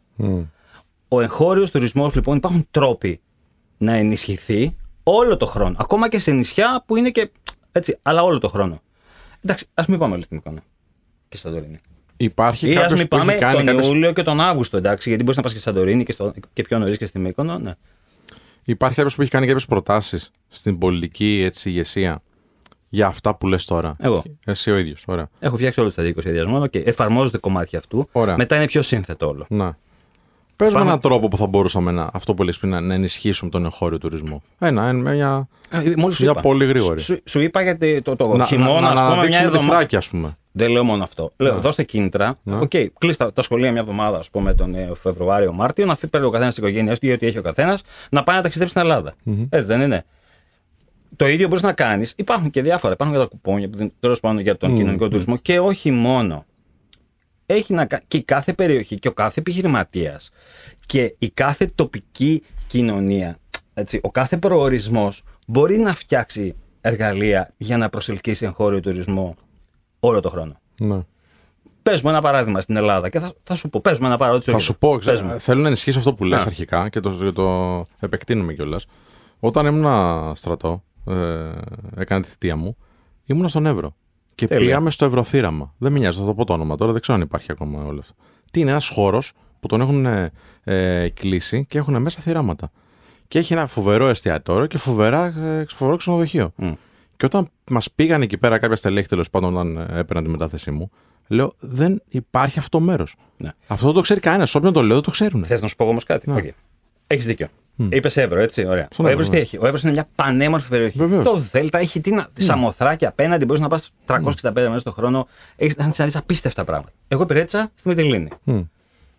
Πανέμορφο νησί. Βέβαια. Καταπληκτικό. Φοβερές παραλίες. Άνθρωποι, γαστρονομία, πολιτισμό. Φοβερό. Γιατί δεν πάμε στη Λίνη, ρε παιδιά. Γιατί δεν πάμε στη Λίμνο. Γιατί δεν πάμε στη Χίο. Γιατί δεν πάμε στη Σάμο. Για, έχει πέσει το brand τους. Ε, εδώ λοιπόν ερχόμαστε. Μπράβο. Και είπα στην αρχή το εξής. Ότι το να βγάλουμε ένα πολύ ωραίο σχέδιο. Δεν μιλάω Κωνσταντίνο να ανησυχώ. Να ανησυχήσω. Όχι, όχι. Όχι, όχι, παρακολουθεί. έτσι. Α. Ε, ε, αφήνει το ρόλο του κακού Μιλά- σε μένα. Μιλάω όταν διαφωνώ. Ε, εντάξει. το να βγάλουμε ένα σχέδιο και λέμε Να το, εδώ είναι ρε παιδιά, αυτό είναι μια χαρά. Είναι μια προσέγγιση. Αρκεί, όχι. Και λέω, ο κάθε τόπος μπορεί να δει τη δική του περίπτωση ως μοναδική. Και εκεί πάνω να κουμπώσει με το ευρύτερο σχέδιο. Καταλαβαίνετε, τι λέω. Βεβαίως, ναι. Μπορώ να φτιάξω τη στρατηγική μου, η οποία θα κουμπώνει με την ευρύτερη, για να προσελκύω στον προορισμό. Αλλά για να το κάνω αυτό υπάρχει μια διαδικασία. Δεν είναι το, η προβολή μόνο. Η προβολή είναι ένα κομμάτι αυτού. Μμ. Έπεται. Βέβαια, βέβαια. Στο- Τι θα Δεν προβάλλεις; ξεκινάμε Ναι. ποτέ από εκεί. Αυτές οι πρωτοβουλίες που λες να γίνουν Μμ. α, τοπικά θα πρέπει να εκκινηθούν από την τοπική αυτοδιοίκηση ή από τους επιχειρηματίες. Υπάρχει μία προσέγγιση και μόνο. Μμ. DMMO. Ούτε καν DMO. Destination Marketing and Management Organization. Οργανισμοί προβολής και προώθησης πια του κάθε προορισμού. Οι οποίοι και στο Υπουργείο Τουρισμού υπήρξε μια συζήτηση για πολύ καιρό. Απλώς πρέπει να λειτουργήσει αυτό. Μάλιστα. Γιατί άμα είναι να το φτιάξουμε και δεν δουλέψει όπως το ελληνικό καθεστώς, που βάλαμε το αυτό, το φίλο μας που τον ελέγχουμε, που κάνει έτσι και δεν κάνουμε δουλίτσα, δεν θα έχει κανένα νόημα. Αυτό συνδέεται με την κεντρική διοίκηση. Και όλο αυτό κάνει τη διαφορά. Γιατί πρέπει να έχει την ίδια στρατηγική, είπα πριν, η Μυτιλίνη, ξέρω εγώ, με τη Χίο. Δεν πρέπει. Δεν πρέπει. πρέπει, ναι. Έτσι. Γιατί πρέπει να έχει, ξέρω εγώ, ο κάθε προορισμός, ακόμα και η Κρήτη που λες, η Κρήτη, τι είναι πολλές Κρήτες μέσα. Άλλη Κρήτη που είναι βόρεια, όλο εκεί, άλλο το Ηράκλειο, άλλο το Λασίθι, άλλο το Ρέθυμνο, άλλο τα Χανιά, άλλο η Νότια Κρήτη. Άρα λοιπόν, Ακριβώς έτσι. μέσα σε αυτή τη λογική, Ποιος ξέρει, ρε παιδιά, θα πάει στην Κρήτη και θα μπορεί να περπατάει στα φαράκια και να πηγαίνει μέσα εκεί και να ανεβαίνει στα χωριά και να τρώει γαμο...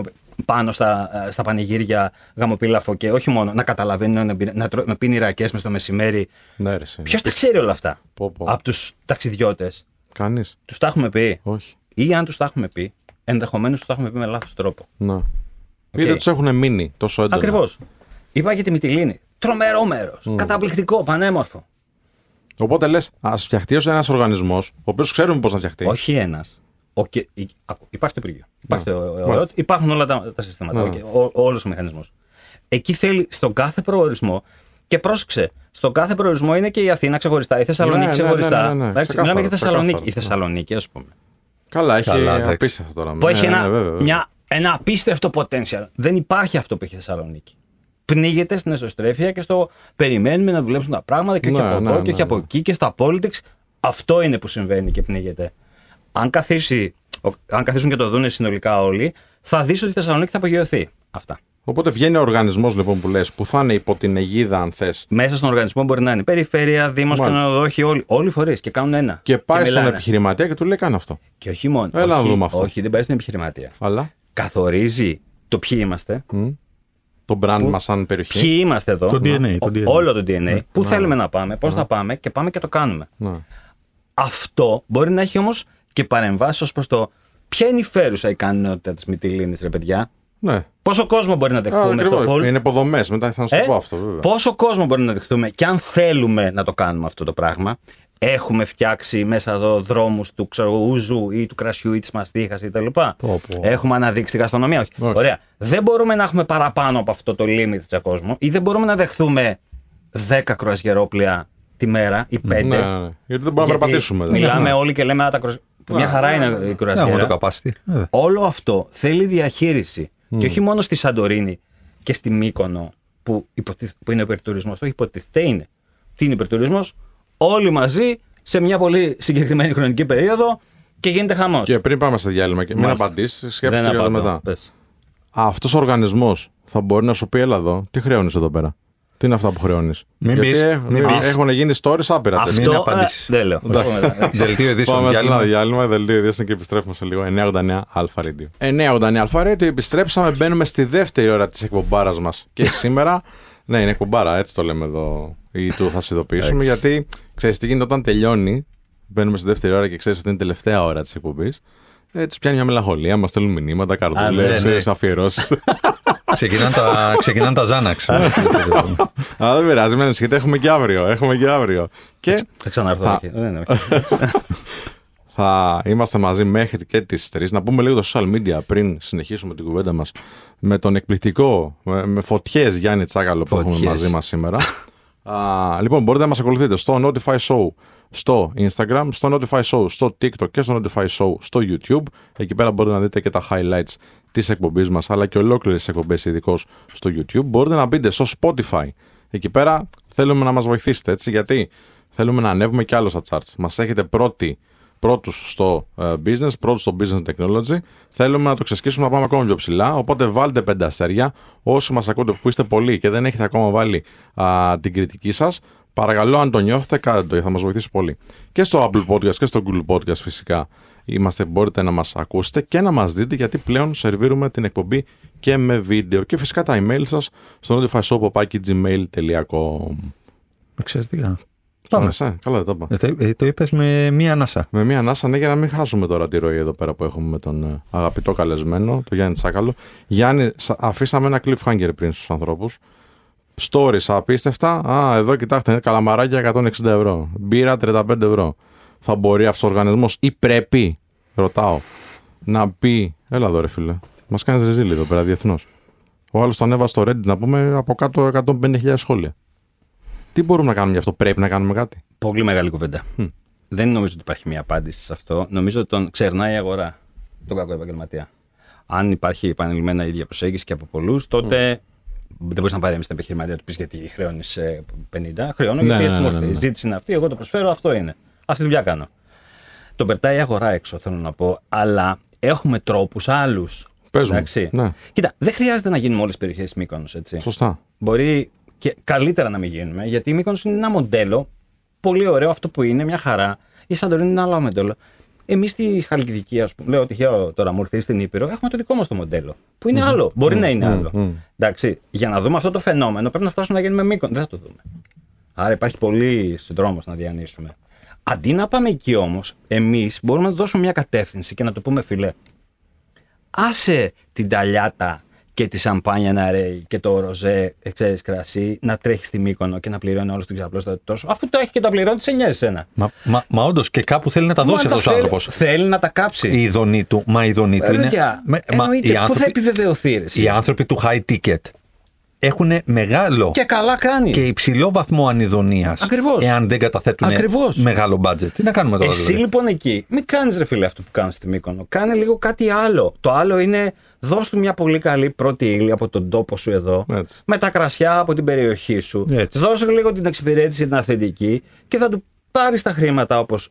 Θα του πάρεις ναι, τα χρήματα. Κάποια Με φάση χρήματα, για- μπορεί να μην το Ε, πάρεις ναι. χρήματα Μικόνου, αλλά θα το πάρεις. Δεν θα του πάρεις χρήματα ζήσεις. Μικόνου, θα Ναι. του πάρεις όμως χρήματα που θα είναι ικανοποιητικά για να Σωστά. φτιάξεις το business Σωστά, σου και να σωστά, προχωρήσεις. σωστά. Άστο ρε παιδιά τη Μύκονο, αφήστε την στην ησυχία της. Μια χαρά τα κάνει η Μύκονος. Και η Σαντορίνη Δεν τα κάνει πιστεύω μια χαρά. ότι οι επιχειρηματίες που έχουμε στην Ελλάδα, όλοι τουλάχιστον, δεν θέλω να είμαι απόλυτος, μπορούν να σκεφτούν με αυτή τη λογική.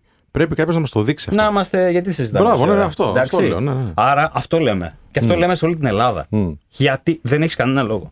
Σα ίσα μπορεί να ξεφτυλιστείς κιόλας. Ναι. Γιατί αυτό με τις τιμές, μπορεί αν το κάνεις αναγωγή σε άλλους τομείς, καθαριότητα, εξυπηρέτηση στα ξενοδοχεία, ε, το πώς κάνουμε κάποια facilities, ας πούμε, service στον κόσμο. Όλο αυτό. Ναι. Απλώς να πω, μου λέγες για τον οργανισμό πριν, ότι Ναι. όμως ο οργανισμός θα πρέπει, επειδή μέσα θα είναι και, η Δημο...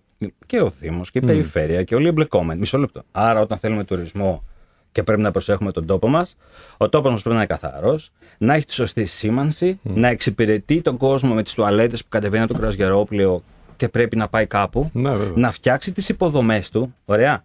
Πρέπει να νιώθει ότι είναι ότι έρχεται σε μια πόλη που είναι ευπρόσδεκτος και σε, μια, σε ένα νησί, σε έναν προορισμό, να μπορεί αυτό να το καταλάβει. Να μπορεί ο, ο- αυτός που έχει πρόβλημα κίνησης να έχει τις ράμπες του.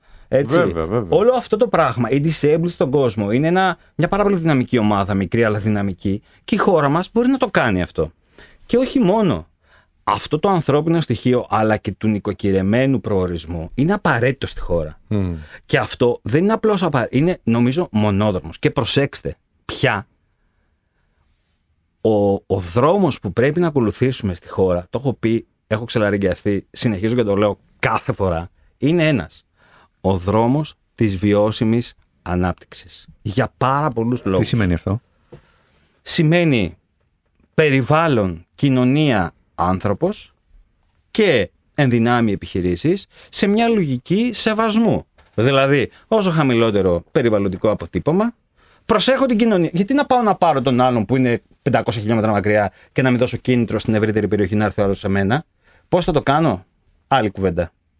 Γιατί να μην προσέξω την κοινωνία, να μην προσέξω τον δικό μου άνθρωπο, να μην προσέξω τους παραγωγούς μου εδώ που βγάζουν ωραία τυριά, ωραία κρασιά. Όλο αυτό σε μια λογική κυκλικής οικονομίας, σε μια ολιστική προσέγγιση. Μ' αρέ- έτσι. μ' αρέσουν όλα αυτά που λες, απλά θεωρώ ότι είναι, είναι καθολική, κάθετη και ριζοσπαστική αναδιάρθρωση τόσο νοοτροπιών όσο και, μο- Ακριβώς. και μοντέλων. ε, Μόλις τώρα μιλήσαμε για Κάπως σταυροδρόμι στο πρέπει να ξεκινήσει, ελληνικό. έτσι. Κάπως πρέπει να ξεκινήσει. Μιλήσαμε για συμφωνώ, σταυροδρόμι στο ελληνικό τουρισμό. Έτσι, δεν, θα, αυτός συ- είναι. δεν θα συμβεί overnight αυτό το πράγμα. Απλά θέλω να πω, κοίτα πόσοι, κοίτα πόσες, πόσους παράγοντες και πόσους αγνώστους χ πάρα πολλές φορές έχεις σε αυτές τις συναρτήσεις και πόσοι εμπλεκόμενοι είναι σε όλο αυτό. Τώρα εμπλέκεις μέσα συνεταιρισμούς, εμπλέκεις μέσα περιφέρειες, δήμους, υπουργεία. Δε- Δεν είναι, δεν είναι ένα.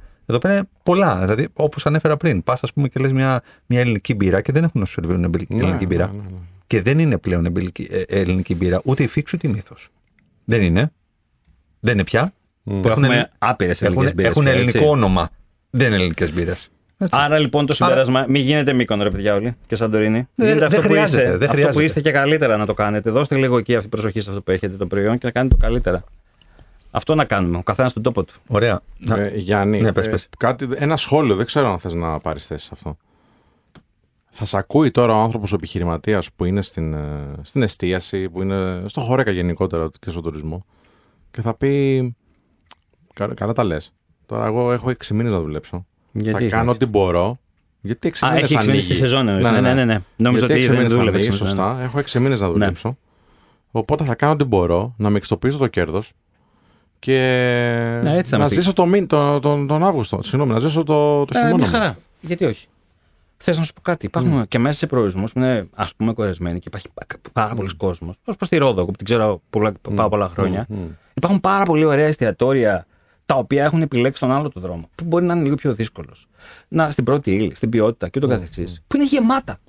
Γιατί πρέπει να κάνεις το ίδιο που κάνει όλος, ο- ο- όλοι οι υπόλοιποι, ας πούμε; Γιατί κανείς στην Ελλάδα δεν μας έχει δείξει τι σημαίνει ότι το να επενδύσεις στην ποιότητα φέρνει κέρδο. Ρε εσύ Σπύρο, όταν είσαι επιχειρηματίας, το ότι μου έχει δείξει και δεν μου έχει δείξει. Δεν λίγο είναι με- όλοι επιχειρηματίες, Ναι, φίλε. α, Είναι κατά εδώ- ανάγκη εδώ ή έτυχε καταλήγουμε, να πούμε. Εδώ Είναι- καταλήγουμε. είναι ο Εδώ Αυτή είναι η καταλήγουμε. άποψή μου. Έτσι. Εντάξει. Τώρα εγώ μιλάω. ε, Εδώ καταλήγουμε. εκφράζω Αν, εμένα. αν πάμε να κάνουμε μια δουλειά και βλέπουμε μόνο τι κάνει ο άλλος για να το κάνουμε και εμείς κόπια. Ο οπορτουνισμός. Ακριβώς. Εντάξει. Τότε δεν μπορώ να παρεύω εγώ σε αυτό, δεν μπορώ να πω κάτι. Αλλά Θα έπρεπε κάτι, κάποιος να παρεμβαίνει. εδώ λοιπόν σε αυτό που λέμε στο μοντέλο. Μμ. Έρχεται Όχι, λοιπόν. ε, λέει και λες, πολλά «Τε- θέματα Κοίτα αυτό τι που λες. λες. Λες, κοιτάξτε, παιδιά, τι, κάνουμε, τι έχουμε εμεί στον τόπο μας; Αυτό. Αφού αυτά έχουμε τα προϊόντα. Έχουμε πολύ ωραία τυριά, έχουμε πολύ ωραία στάγμα, έχουμε ωραία κρασιά, έχουμε αυτό, έχουμε εκείνο. Έχουμε συνταγές από τις γιαγιάδες, τους θείους, τους παππούδες και ούτω καθεξής. Έχουμε όλα αυτά. Αντί ο τουρισμός να, π- να πνίξει την κουλτούρα και όλη αυτή τη φιλοσοφία, να την αναδείξει θέλουμε. Ναι. Και τι κάνετε, κάντε το πιο έξυπνα. Βάλτε και λίγο μια φρέσκια προσέγγιση στα πράγματα και δώστε το. Αυτό ψάχνει ο άλλος να βρει. Μιλήσαμε και πριν λίγο για τις γενιές. Θέλω να κάνουμε μια μεγάλη Πάμε, ναι. κουβέντα για τις γενιές που Βέβαια, έρχονται. βέβαια, γιατί βέβαια. αυτό είναι πάρα πολύ σημαντικό και στον τουρισμό. Βέβαια.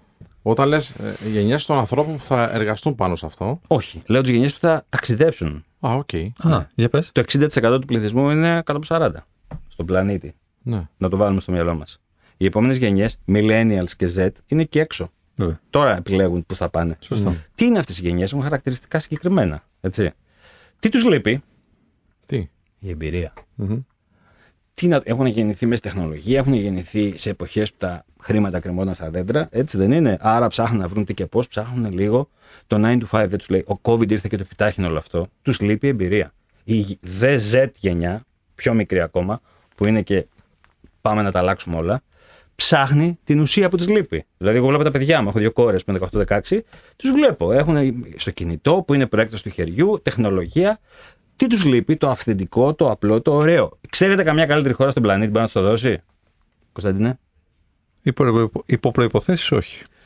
Τι θέλω να πω λοιπόν, ότι όλοι αυτές οι δύο Το γενιέ. πουλάς ωραία πάντως. Αυτό το νιώθω. δεν Ναι, πουλάω, ναι, σοβαρά ναι, ναι, μιλάς. ναι, μια χαρά, τέλειο. Αυτό το νιώθω. Αφού έτσι Δηλαδή δεν δεν είναι. υπήρχε άλλη απάντηση, ρε παιδί μου. Υπήρχε μόνο Υπάρχει. αυτό. δηλαδή σκέψου. Μα όταν φτιάξαμε την καμπάνια All You Want is Greece. Ξέρεις τι φτιάξαμε. Η σκέψη ποια ήταν. Όλοι είμαστε βουτυγμένοι σε όλο αυτό. Δύο χρόνια έχουμε πήξει και στον COVID μέσα στα σπίτια εκεί, βόλτες γύρω γύρω. Έχουμε πήξει. Όλοι νιώθουμε το ίδιο, είτε ζούμε στην Αθήνα, στα Τρίκαλα, στο Παρίσι, στη Νέα Υόρκη στο, και στην Κίνα. Και λέμε, άντε να τελειώσει όλο αυτό το πράγμα, να πάω να, να ταξιδέψω ώστε να μην υπάρχει αύριο. Ναι ή όχι; Σωστά. Και εμείς τι του είπαμε, Όπα, ξέρω πώς νιώθεις. Και εμείς έτσι νιώθουμε. Ξέρεις τι θέλεις; All you want is Greece. Τελεία και Πολύ παύλα.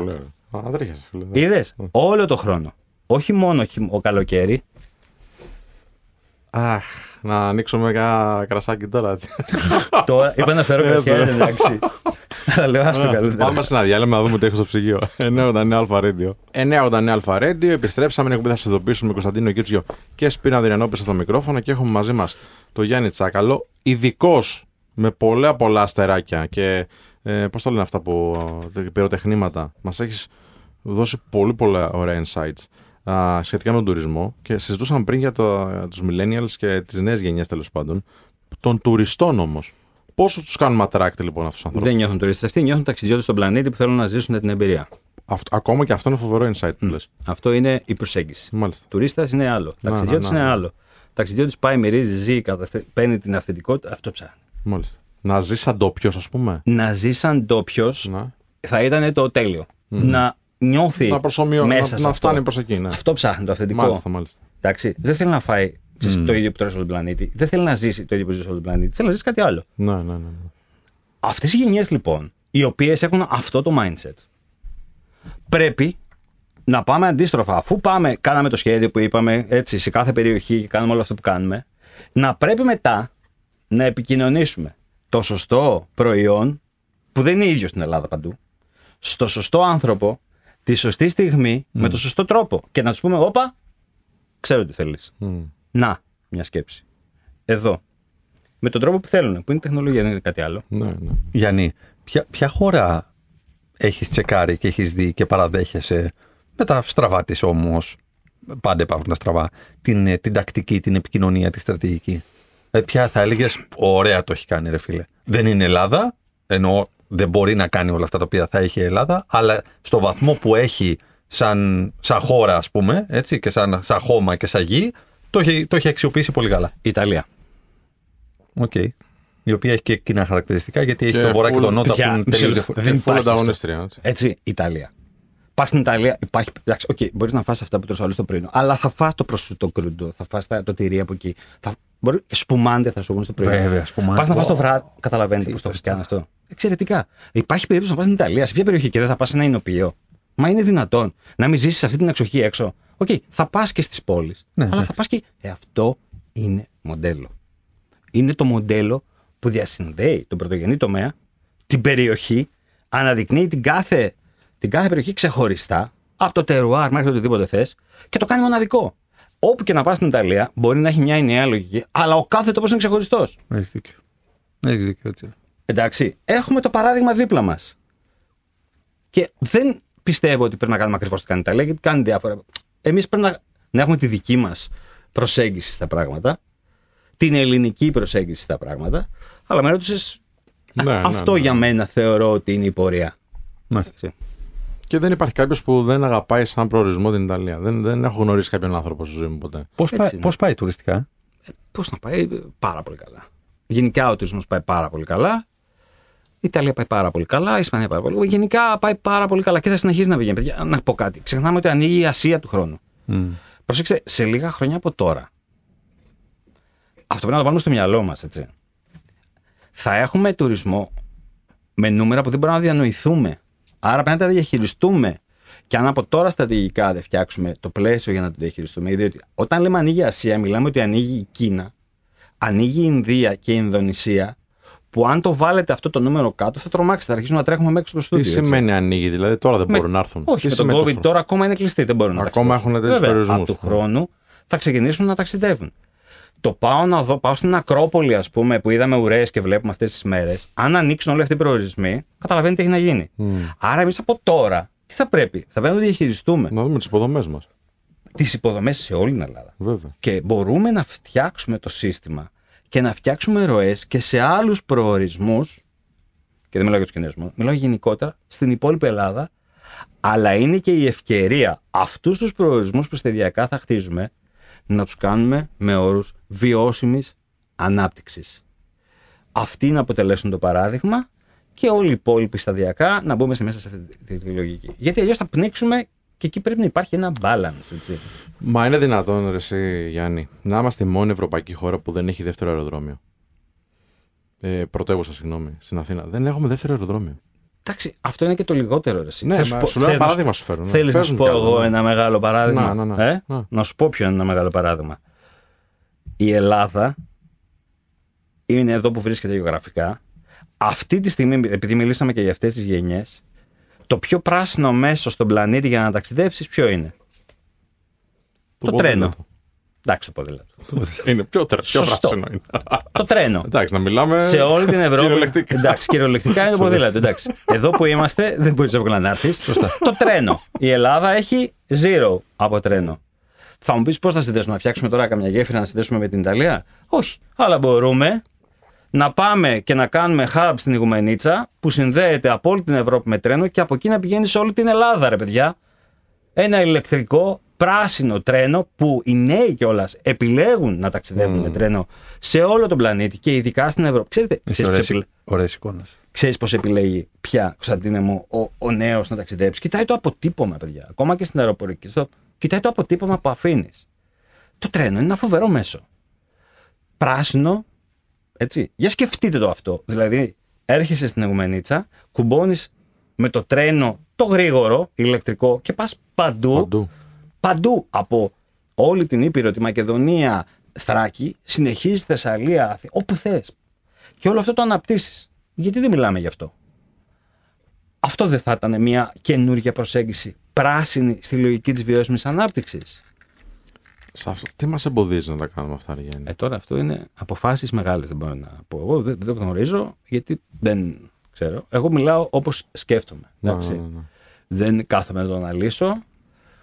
Εντάξει. Να Θεωρώ. ρωτήσω, να ρωτήσω κάτι άλλο. Να ρωτήσω κάτι, ε, τι, τι όντως, αυτό είναι, πολύ, είναι μεγαλόπνο και ναι, είναι και πολύ παραγωγική η μελέτη του και η εκπόνησή του. Αλλά να ρωτήσω κάτι άλλο. Και δεν ξέρω τι συμβαίνει στο εξωτερικό, αλλά πάρα πολλές φορές βλέπω σε αργίες μας, Αγίου Πνεύματος, καθαρά Δευτέρα κτλ., που έχουμε τουρίστες στη χώρα μας. Γιατί είμαστε ένας προορισμός πλέον, ειδικά στην Αθήνα και στα μεγάλα αστικά κέντρα, που είμαστε 24-7, 365 μέρες το χρόνο.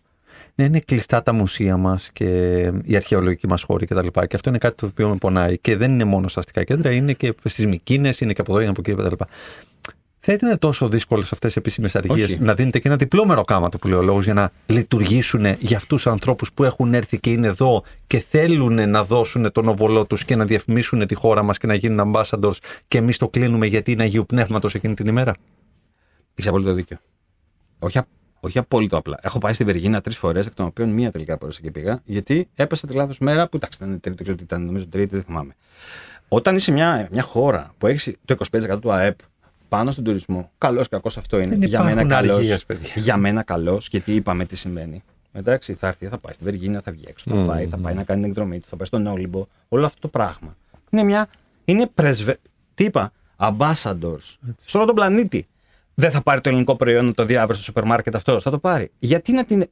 Αυτό έπρεπε να συμβαίνει. Εντάξει. Και όχι απλά έπρεπε να συμβαίνει. Έπρεπε να συμβαίνει παντού στην Ελλάδα. Έτσι, έτσι. Για να μην σου πω ότι σε πολλά μέρη δεν θα έπρεπε καν να υπάρχει εισιτήριο, ας το πούμε και έτσι, αλλά να μπορείς με άλλον τρόπο να Έτσι. παίρνεις τα Σωστό, χρήματα. σωστό, Εντάξει; σωστό. Όπως συμβαίνει και σε πάρα πολλές περιοχές στο, στον πλανήτη. Εγώ όμως δεν θα σου μιλήσω για το εισιτήριο. Θα σου μιλήσω γι' αυτό. Έτσι. Άρα λοιπόν εδώ κανείς πρέπει να τολμήσει. Τι είπα πριν, πρέπει να τολμήσεις Έτσι. και να σπάσεις αυγουλάκια. Έτσι. Α, μπράβο. Γιατί δεν σπάσεις τα είναι- βουλάκια- αυτό μπορεί να ακούγεται απλό, αλλά είναι σπάσιμο Μα αυτό- αυγών. Αυτό εννοούσες. Αυτό είναι σπάσιμο αυγών, Και φίλε. βέβαια να πεις είναι. αργία είναι, Και βέβαια όχι είναι. όμως για Και εμάς. βέβαια είναι. πάμε να κάνουμε Όχι διάλειμμα. μόνο, ναι. Εντάξει, ρε, ωραίες, τι θα κάνουμε διάλειμμα. Δηλαδή, πώς ας πούμε μας τη λες έτσι, ας πούμε, και μας κάνεις αυτό. Ούτε ο Μπράντοβιτς δεν κάνει τέτοιο time out. Λοιπόν, Αυτό είναι τόλμη όμως. ε, ναι, 989 Αλφα Radio, επιστρέφουμε. 989 Αλφα Radio, επιστρέψαμε. Είναι εκπομπή, θα σας ειδοποιήσουμε με Κωνσταντίνο Κίτσο και Σπίνα Αδριανό πίσω από τα μικρόφωνα. Έχουμε συζήτηση φωτιά με Γιάννη Τσάκαλο για τον τουρισμό. Πολλά ακούγονται, πολλά ε, διαβάζουμε. Έχει βάλει πολύ καλή σειρά ο Γιάννης. Τουλάχιστον, φίλε, εγώ έχω μάθει πάρα πολλά πράγματα αυτά που λες. Ε, αυτά που νομίζω ότι ξέρεις, έρχεται ένας άνθρωπος ο οποίος είναι ειδικός και στα βάζει μια σειρά παπαπαπαπ και λες, δεν ήξερα τίποτα. Εντάξει. Ακούγονται πολλά γι' αυτό. Ξέρεις, να πούμε Να. λίγο τις αλήθειες. Να, Οπότε... μα η αλήθεια είναι το θέμα. Έτσι Και εδώ μόνο αλήθειες να ακούγονται σε αυτό το σταθμό. Ακριβώς. Μα γι' αυτό και ήρθα έτσι. Να σε καλά, Γιάννη. Ευχαριστούμε πάρα πολύ. Ε, να πούμε λίγο για, το, για την μια άλλη μάστιγα ή ευκαιρία. Το Airbnb. δεν είναι μάστιγα. Μμ. Εντάξει, δεν είναι μάστιγα. Έβαλα έτσι δημοσιογραφικό Καλά τίτλο, έκανες. ξέρεις. Καλά έκανες. Καλά έστω, γιατί πολλοί το αντιμετωπίζουν και στα μάστιγα. Στα μάστιγα. Θα πω το εξής. Το 2015, μπορώ να το δείξω και πρέπει να το ψάξω, αλλά ραδιόφωνο κάνουμε, δεν μπορεί να το δει ο κόσμος. Ή μπορεί να το δει. Μπορεί να το δει στο Spotify. Μπορεί και να το δει. Α, Βέβαια. αν μπορεί να το δει στο Spotify, θα έχει αξία αυτό που θα σας δείξω. Τέλεια. Λοιπόν, γιατί εδώ λοιπόν το 2000, εγώ πηγαίνω κάθε χρόνο σε μια έκθεση ε, που γίνεται στην Ιταλία, στη Φλωρεντία, γιατί είναι πολύ πιο μπροστά από εμάς. Τουριστικά, ας πούμε, πηγαίνω κάθε χρόνο. Είμαι το 2015 λοιπόν, προσέξτε, πότε, Το 15. 15. Το 2015 είμαι από κάτω και παρακολουθώ το συνέδριο κτλ. Οπότε ξαφνικά σηκώνεται ένας τύπος πάνω και λέει, ήμασταν από εκεί καμιά εκατοστή, και λέει, θα σας δείξω κάτι. Ε, Οκ. Και μας δείχνει αυτή τη φωτογραφία. Πώς μπορεί να τη δείξει κάπου. Εδώ, τη δείχνεις εδώ. εδώ, εδώ Στην στην κάμερα, κάμερα, εδώ. στην κάμερα. Αυτή τη φωτογραφία. Αυτός είναι ο, κυρίος, ο κυριούλης εδώ και μας δείχνει λοιπόν αυτή εδώ τη φωτογραφία. Να την κάνω λίγο έτσι. Ποια είναι αυτή, τι μπορεί να είναι αυτή η φωτογραφία εδώ; Τι μπορεί να είναι, φαντάσου. Για να δω. Κωνσταντίνε, για δες. Τι Βενετία είναι. Τι... Όχι, πε.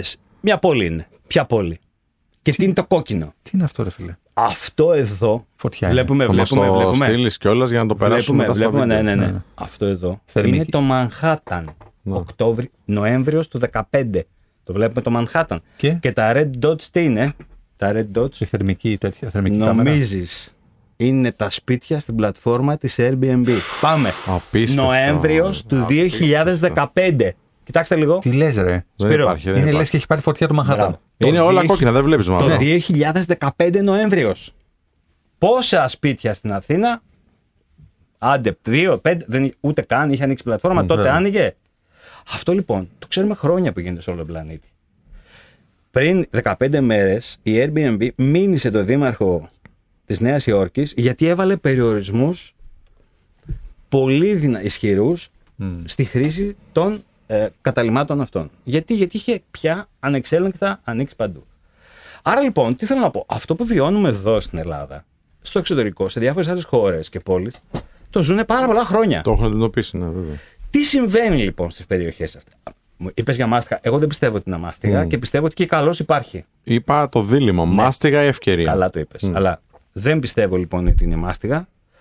Απλώς αυτό που πιστεύω είναι ότι θα πρέπει να υπάρχει ένα πλαίσιο λειτουργίας γιατί αυτό φέρει όπως και στις άλλες περιοχές μια σειρά από θέματα. Πρώτον, μαύρη οικονομία. Μμ. Χωρίς φορολογία. Δεύτερον, άστον ανταγωνισμός στα ξενοδοχεία που υπάρχει, αλλά αυτό είναι ανταγωνισμός. Έτσι λειτουργούν τα μμ, πράγματα. μμ. Τα σπίτια που δίνει, ειδικά στις μεγάλες περιοχές, ειδικά στις στις πόλεις, μεγάλες πόλεις, τι κάνουν, ουσιαστικά μετά δημιουργούν, αυξάνουν τα ενίκια, δεν μπορούν οι άνθρωποι που ζουν είτε στις πόλεις Ναι, κοντά να ακριβώς, βρουν βέβαια. σπίτια. Αυτό λοιπόν δημιουργεί πρόβλημα στο να βρεις ένα σπίτι να μείνεις. Υπάρχουν πάρα πολύ έντονες αντιδράσεις. Υπάρχουν αντιδράσεις στις λειτουργίες πάρα πολλών πολυκατοικιών. Γιατί ζει σε μια πολυκατοικία, είναι 10 διαμερίσματα, τα δύο είναι Airbnb, τα τέσσερα Ναι, μπαίνει και όποιος γίνεται θέλει μέσα χαμός, όποτε ναι, ναι. θέλει. Καλά και σε ηλικίες οικογένειες γίνεται αυτό. Το έχουμε στη Ναι, ηλικία βρε. ε. Απλώς. Έλα, Αφήνει το, έλα. παι- αφήνει το παιδί όποτε θέλει και τα κομπανάει όλα. Άσε μας, δε τσάκαλε. λοιπόν. Άρα δεν μπορούμε να μιλήσουμε σοβαρά, βλέπεις Ε, τώρα μια Γιάννη. χαρά, έτσι. ναι. Πάμε στο δίπλα στούντιο. δεν- Κίτζιος είναι αυτός. Ό,τι θέλει κάνει, κατάλαβε τι γίνεται. Ό,τι θέλει κάνει Κίτζιος. Μα και γι' αυτό ήρθαμε κιόλας. Λοιπόν, λέω λοιπόν ότι όλα αυτά τα ξέρουμε. Δεν λέμε να απαγορευτεί αυτό το πράγμα. Λέμε όμως ότι σε ένα, ωραίο, πλ- σε ένα πλαίσιο όπου όλα συνυπάρχουν, λειτουργούν με πλαίσιο, όλα μπορεί να δουλέψουν. Εντάξει. Γιατί αυτή τη στιγμή που συζητάμε στην Ελλάδα υπάρχει ένα τεράστιο από κάτω, πώς να σου πω, ένας τεράστιος όγκος καταλημάτων. Πολλά είναι εκτός φορολογίας, άρα καταλαβαίνετε τι σημαίνει, σε όλη την Ελλάδα. Εγώ δεν λέω να μην υπάρχει. Λέω ότι όλο αυτό κάπως πρέπει να λειτουργήσει. σε ένα- Regulation, παιδιά. Ακριβώς. εντάξει. Ωραία. Και υπάρχουν τρόποι να το κάνεις αυτό, είτε ως προς τις μέρες ενοικίασης, είτε προς το πώς και ούτω καθεξής, και να λειτουργήσουν, να δουλέψουν. Εγώ, κανείς δεν λέει όχι. Γιατί και έρχεται και ένα κοινό που το θέλει, στο νεανικό κοινό, επιλέγει αυτό που λέγαμε πριν. Μια χαρά. Έχει τη βάση του εκεί πέρα, βγαίνει έξω, ζει την εμπειρία, μια χαρά. Αν κάποιος θέλει ξενοδοχείο, ξενοδοχείο, ρε παιδιά. Έχει την οικογένεια, ξενοδοχείο, μια χαρά. Αλλά φέτος ειδικά, μιας και μιλήσαμε για φίξη στην αρχή, προσέξτε τώρα τι μπορεί να δούμε φέτος, γιατί δεν το αναφέραμε. Αυτό που εγώ προβλέπω φέτος είναι ότι ναι, οι αφήξει θα είναι πολύ ψηλά. Αυτές οι αφήξει δεν θα καταλήξουν στα ξενοδοχεία. Υπάρχει εκεί πέρα ένα κενό που δεν ξέρεις που πάει. Γιατί Α. θα πάει σε διάφορα καταλήμματα τα οποία δεν ξέρουμε τι γίνεται. Μμ. Ωραία. Και άρα στο τέλος της χρονιάς, θα δούμε και πώς θα πάει ο Ιούλιος και ο Αύγουστος, Σεπτέμβριος, Οκτώβριος, μπορεί και κάποιες περιοχές και κάποια ξενοδοχεία να είναι κάτω σε σχέση με πέρσι σε όρους αφήξεων, διανυκτερεύσεων και ενδεχομένως και εισόδων. Στα ξενοδοχεία εσόδων. Γιατί εννοείς ότι αυτός που μένει στο Airbnb δεν μπορεί να κάνουμε monitor την παραμονή του; Όχι. Μάλιστα. Άρα όχι μπορούμε- σε απόλυτο βαθμό. Όχι σε απόλυτο βαθμό. Ίσα- Ε, και όχι σε έγινε στην απόλυτο. Ούτε καν, απο- ούτε καν στο 50% έτσι. Γιατί γίνεται χαμός. Αυτό Ο- λοιπόν είναι ένα θέμα. Ο οποίος όμω ο οποίος όμως καταναλώνει από άποψη, αν θέλεις, Πώς δεν καταναλώνει; εστιατορίου, Μια χαρά. εξαπλώστρας Ναι, κτλ. φέρνει Δεν λεφτά. φέρνει Μια τα χαρά. λεφτά όμως στον ξενοδόχο. Μια χα- Ναι, ναι, δεν ναι, χρειάζεται ναι. να τα φέρνει στο ξενοδοχείο. Όχι. Απλά θέλουμε να ξέρουμε πού μένει, έτσι. Σε βρίζουν τώρα που ακούνε οι, ξενοδό... οι ξενοδόχοι, ας πούμε, και οι τέτοιοι. Οι ξενοδοχεία γιατί να με βρίσκουν. Α, τώρα που λες, ας πούμε, για παράδειγμα, δεν χρειάζεται να δω. Δώστε τα αρχή στο Airbnb, δεν πειράζει. Όχι, δεν λέω αυτό εγώ. Α, Δεν τι- κατάλαβες τι λέω. Για πες. Οι ξενοδόχοι λένε ότι παιδιά, οκ, υπάρχει αυτό που υπάρχει, αλλά να υπάρχει ρύθμιση. Δεν μπορώ εγώ να πληρώνω φόρους προσωπικό και ούτω καθεξής. Αυτή είναι η ρύθμιση που θέλουν. Δεν, θέλ- δεν υπάρχει κάτι άλλο που να κάνεις. Πρόσεξε. Ο ξενοδόχος δεν μπορεί να απαιτήσουν, να απαιτήσουν κάτι άλλο. Το κράτος όμως. Ναι. Έχετε και λέει μισό λεπτό. Στην Αθήνα, στη Θεσσαλονίκη, οπουδήποτε, όπου θες πες. Ναι. Όταν εγώ ψάχνει ο φοιτητής, ο άλλος ο γιατρός ή στα νησιά ψάχνουν να βρουν να μείνουν και δεν μπορούν να μείνουν και τα ενοίκια πάνε εκεί, πρέπει να πούμε τι γίνεται. Να βάλουμε ένα regulation. Αν χρειάζεται. Αν χρειάζεται. Μπορεί να μην χρειάζεται ακόμα. Μα Γιατί κάτι μήπως- ακούγεται τώρα. Μήπως ότι και θα λόγω μπει του ένας. Airbnb έχουν αυξηθεί πάρα πολύ και το κομμάτι των, των ενοικίων. Τι εννοείς, Επειδή- φυσικά. Μόλις αυτό είπα Ναι, τώρα. Ναι, ναι, ναι, ναι. Ναι, ακριβώς αυτό, ναι, αυτό. επί- γι' αυτό, το, Αυτό α, λέω. Αυτό δεν είναι τουριστικό πλέον. Όχι. Μα γι' αυτό έρχεται το κράτος. Ο ξενοδοχός δεν μπορεί να πει κάτι άλλο. Ο ξενοδόχος τι λέει, παιδιά, μισό λεπτό. Να παίξουμε επί ίσοις όροις. Ναι. Α.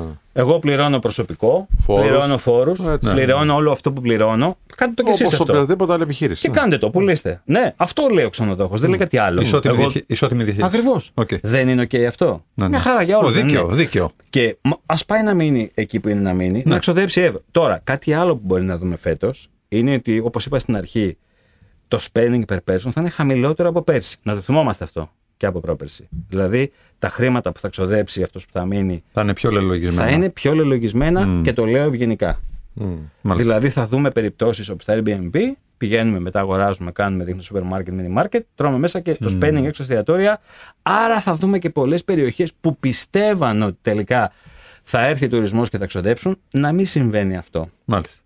Ωραία. Μάλιστα. Και επίσης η μέση παραμονή, ξαναλέω, που στην Ελλάδα είναι κάπου στο 7, τόσες μέρες, ως average, μιλάω για κυρίως το καλοκαίρι, μπορεί να πέσει. Γιατί λέγαμε στην αρχή, το είπαμε αυτό, Σπύρο, είπαμε 1000 Ναι, ευρώ. ναι, Φέτος ναι, μπορεί ναι, να ναι. κάνω ή λιγότερες μέρες διακοπές ή να πάω αλλού. Ναι, γιατί πέρσι Εντάξει. το, το κάναμε Πέρσι τρέλα. γιόλο. Ναι, ναι, ναι. Έτσι, γιόλο, σαν να. Ναι. Πες μου δύο-τρία πραγματάκια που θα, αν σου λέγανε, ξέρεις τι, Γιάννη, ωραία, έλα, άλλαξε μας λίγο το πλαίσιο για Airbnb. Τι θα άλλαζες; Κοίτα, θα κοιτούσα τι κάνουν όλες οι υπόλοιπες χώρες στον πλανήτη. Ναι. Δεν πας, δεν χρειάζεται να κάνεις και πολλά ναι, ρε, δεν μαγικά. ανακαλύψεις τροχό τώρα πάλι. Μαγικά. Όντως, όντως, όντως. Για να είμαστε happy. Σου είπα, τώρα πριν 10 μέρες έκανε μήνυση Airbnb στο δήμαρχο Νέας Υόρκης, γιατί τους είπε, παιδιά, όποιος έχει Airbnb, okay, θα πρέπει να το δηλώνει εδώ. Αν δεν το δηλώσει εδώ, πρόβλημα. Δεν, το θεωρώ παράνομο. Και έγινε της κακομοίρας. Αυτό το ποτάμι που είδατε, δεν ξέρω πόσο μεγάλο θα είναι. Σας θύμισα 15. Βέβαια. Γιατί πρέπει να υπάρχει κανόνας. Δηλαδή, πώς λειτουργούμε. Ακούω, διάβασα πρόσφατα ότι ετοιμάζεται ένα πλαίσιο ελέγχου ή νομικό, δεν ξέρω τώρα τι, το οποίο θα σου λέει ότι εάν είσαι πολυκατοικία που μένουν άλλοι άνθρωποι, δεν μπορείς να έχεις Airbnb. Είναι κάτι το οποίο Θα το άκουγες αυτό εσύ; Άκου, δε- δε- άκου. Υπάρχουν εκεί έξω η κάθε πόλη, η κάθε χώρα έχει τη δική της προσέγγιση στα πράγματα. Το Βερολίνο είναι λίγο πιο αυστηρό. Ναι. Το Λονδίνο είναι λιγότερο αυστηρό. Η Νέα Υόρκη είναι λιγότερο αυστηρή τώρα γιατί έχει φτάσει στο peak. Το πρόβλημα εδώ θα έρθει σε peak σε ένα-δύο χρόνια. Τώρα είναι πολύ μεγάλη συζήτηση, θα συνεχίσει να έχει. Υπάρχουν τρόποι να ισορροπήσει η κατάσταση. Εγώ δεν λέω, ξέρεις, να μην υπάρχει αυτό. Απλώς λέω να ισορροπήσεις σε ένα πλαίσιο. Υπάρχουν πάρα πολλοί τρόποι. Άλλοι σου λένε ότι μπορείς να την νοικιάσεις τόσες μέρες, αν έχεις δεύτερο διαμέρισμα. Εντάξει, Αυτό, εσύ μιλάς ε, για τη ασφάλιση ομαλής λειτουργίας. Αυτό μιλάω. Αυτό θέλεις. Εντάξει. Εγώ δεν λέω κάτι άλλο. Έτσι. Πάμε σε ένα διάλειμμα και έρχομαι, με- ερχόμαστε πάλι να μιλήσουμε για το προσωπικό. Το προσωπικό, φίλε. Ναι, Οπ, φίλε. εδώ, Ναι, εδώ, θα, συμφωνούμε. εδώ θα να γίνει κάνουμε τώρα. άλλες δύο εκπομπές γι' αυτό. Μάχη, μάχη, μάχη. μάχη. Ε, Πάμε. επιστρέφουμε σε λίγο 989 Αλφα Radio. 989 Αλφα Radio, επιστρέψαμε, μπαίνουμε στο τελευταίο τέταρτο της εκπομπής μας για σήμερα. Έχουμε μαζί μας Γιάννη Τσάκαλο, ειδικός στο- στα θέματα του τουρισμού. Γιάννη, Σπύρο. μεγάλο. Ε, τώρα μπαίνει ο Κίτζιος. Ναι, ναι, ναι. Κίτζιος μπαίνει. Έλα, παιδιά, ο Κίτζιος. λοιπόν, ε, μεγάλο θέμα. Ε, Προσωπικό. Μάλιστα. Δεν βρίσκει κανένας και το προσωπικό λέει δεν υπάρχουν καλοί εργοδότες. Τι συμβαίνει; Μιλάμε πάντα για τα ζητήματα του τουρισμού. Καλά, που Καλά, εκεί- όχι και σε άλλους τομείς, θα έτσι σε, είναι. σε Ναι. όλους. Τελευταία έρευνα δείχνει ότι 80% των επιχειρήσεων across all levels και all ages έτσι, ε, δεν διατείνονται ότι δεν μπορούν να βρουν το κατάλληλο προσωπικό. Έτσι. Είτε αφορά τεχνικές δεξιότητες, είτε αφορά ήπιες δεξιότητες. Επαναλαμβάνουμε, ξαναλέμε, τεχνικές δεξιότητες έχει να κάνει με το τι κάνω καλά. Το ήπιες δεξιότητες έχει να κάνει με ποιος είμαι Ναι, εγώ, ναι, ναι. ποια, ποια είναι η νοοτροπία μου, ποιος είναι ο χαρακτήρας μου. Εδώ πέρα παρατηρείται και ένα πρόβλημα του ότι επειδή δεν υπάρχει ένα business continuity στο κομμάτι του hiring που γίνεται, άρα έχουμε μια σεζόν η οποία ξεκινάει το Μάρτιο, λίγη τον Οκτώβριο, π.χ. Έτσι, μπορεί να είναι και λίγο πιο πριν και λίγο πιο μετά κτλ. Μετά αυτό το στέλεχος, στο στέλεχος, αυτός ο εργαζόμενος με κάποιο τρόπο γυρνάει στην Αθήνα, στη Θεσσαλονίκη, όπου είναι τέλος πάντων έτσι, το, το σπίτι του, το πατρικό του ή οτιδήποτε άλλο, η έδρα του, μπαίνει σε ένα ταμείο ανεργίας. Παράλληλα, μπορεί να δουλέψει κάποια μαύρα και να κάνει Κάποια. δύο-τρει. Πολλά. Ε, να κάνει και δύο-τρει διαφορετικές δουλειές κτλ. Ο- ο- Μέχρι να έρθει ξανά η περίοδος που θα ανοίξουν οι όποιες θέσεις κτλ. για να ξανακάνει την αίτησή του για το όποιο νησί, για το όποιο κατάλημα, για να πιτσάρω και να δω ποιος είναι ο πιο ανταγωνιστικός μισθός και να πάω κτλ. Μέχρι πότε αυτό το πράγμα και πόσο βιώσιμο είναι απέναντι σε ένα industry το οποίο αντιπροσωπεύει το 1 τέταρτο του ΑΕΠ σου. Οπότε ε, εδώ να δούμε τι κάνουμε με όλο αυτό το πράγμα. Τεράστιο θέμα, έτσι. Νομίζω ότι αυτό είναι από τα πιο τεράστια. Ε, ε, είναι τεράστιο θέμα. Ή Το, υπάρχει φοροέλλειμμα στο προσωπικό. Θα συνεχίσει να υπάρχει και μετά τον COVID το είδαμε χαμός παγκοσμίως. Δεν είμαστε στην Ελλάδα. αυτό. Βέβαια. Όπως είπα και πριν, το μπαρί του entry στον τουρισμό και γενικότερα σε όλο αυτό το κομμάτι του χωρέκα είναι χαμηλότερο. Μπαίνεις αύριο, δουλεύει σε ένα εστιατόριο κτλ. κτλ. Και έτσι εύκολα φεύγεις. Άρα δεν πρέπει να κάτσεις και τίποτα τρομερά. Κακός.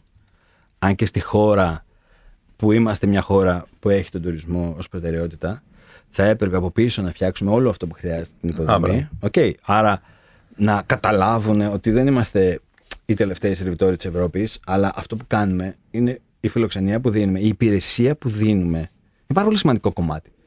Κάνουμε την πιο ωραία δουλειά του κόσμου. Μμ. Κάνουμε τον κόσμο να νιώθει happy. Δημιουργούμε ευτυχισμένος. εμπειρίες.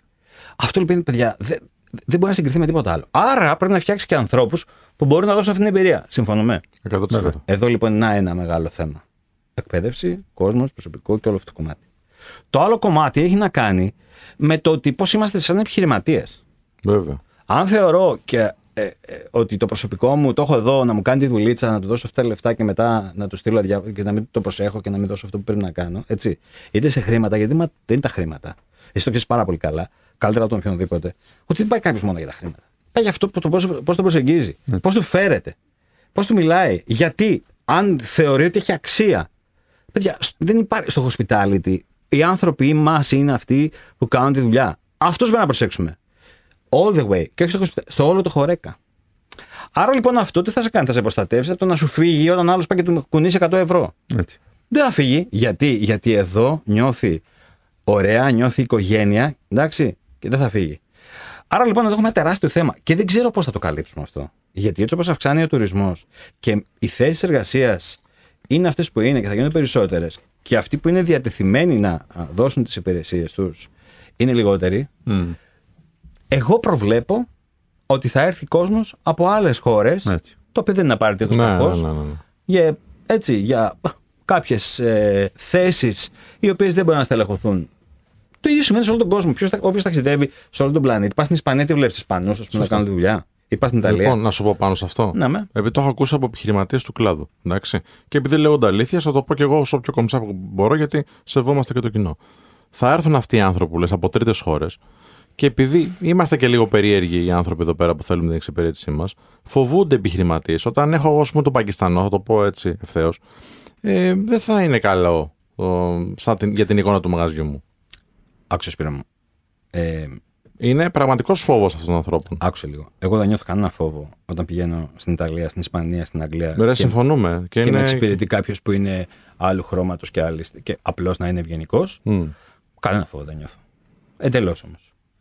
Το αν αυτός που θα έρθει θα τον βάλουμε στη λογική που έχει η χώρα έτσι, για τους ανθρώπους που επιλέγουν τη χώρα μας να δουλέψουν.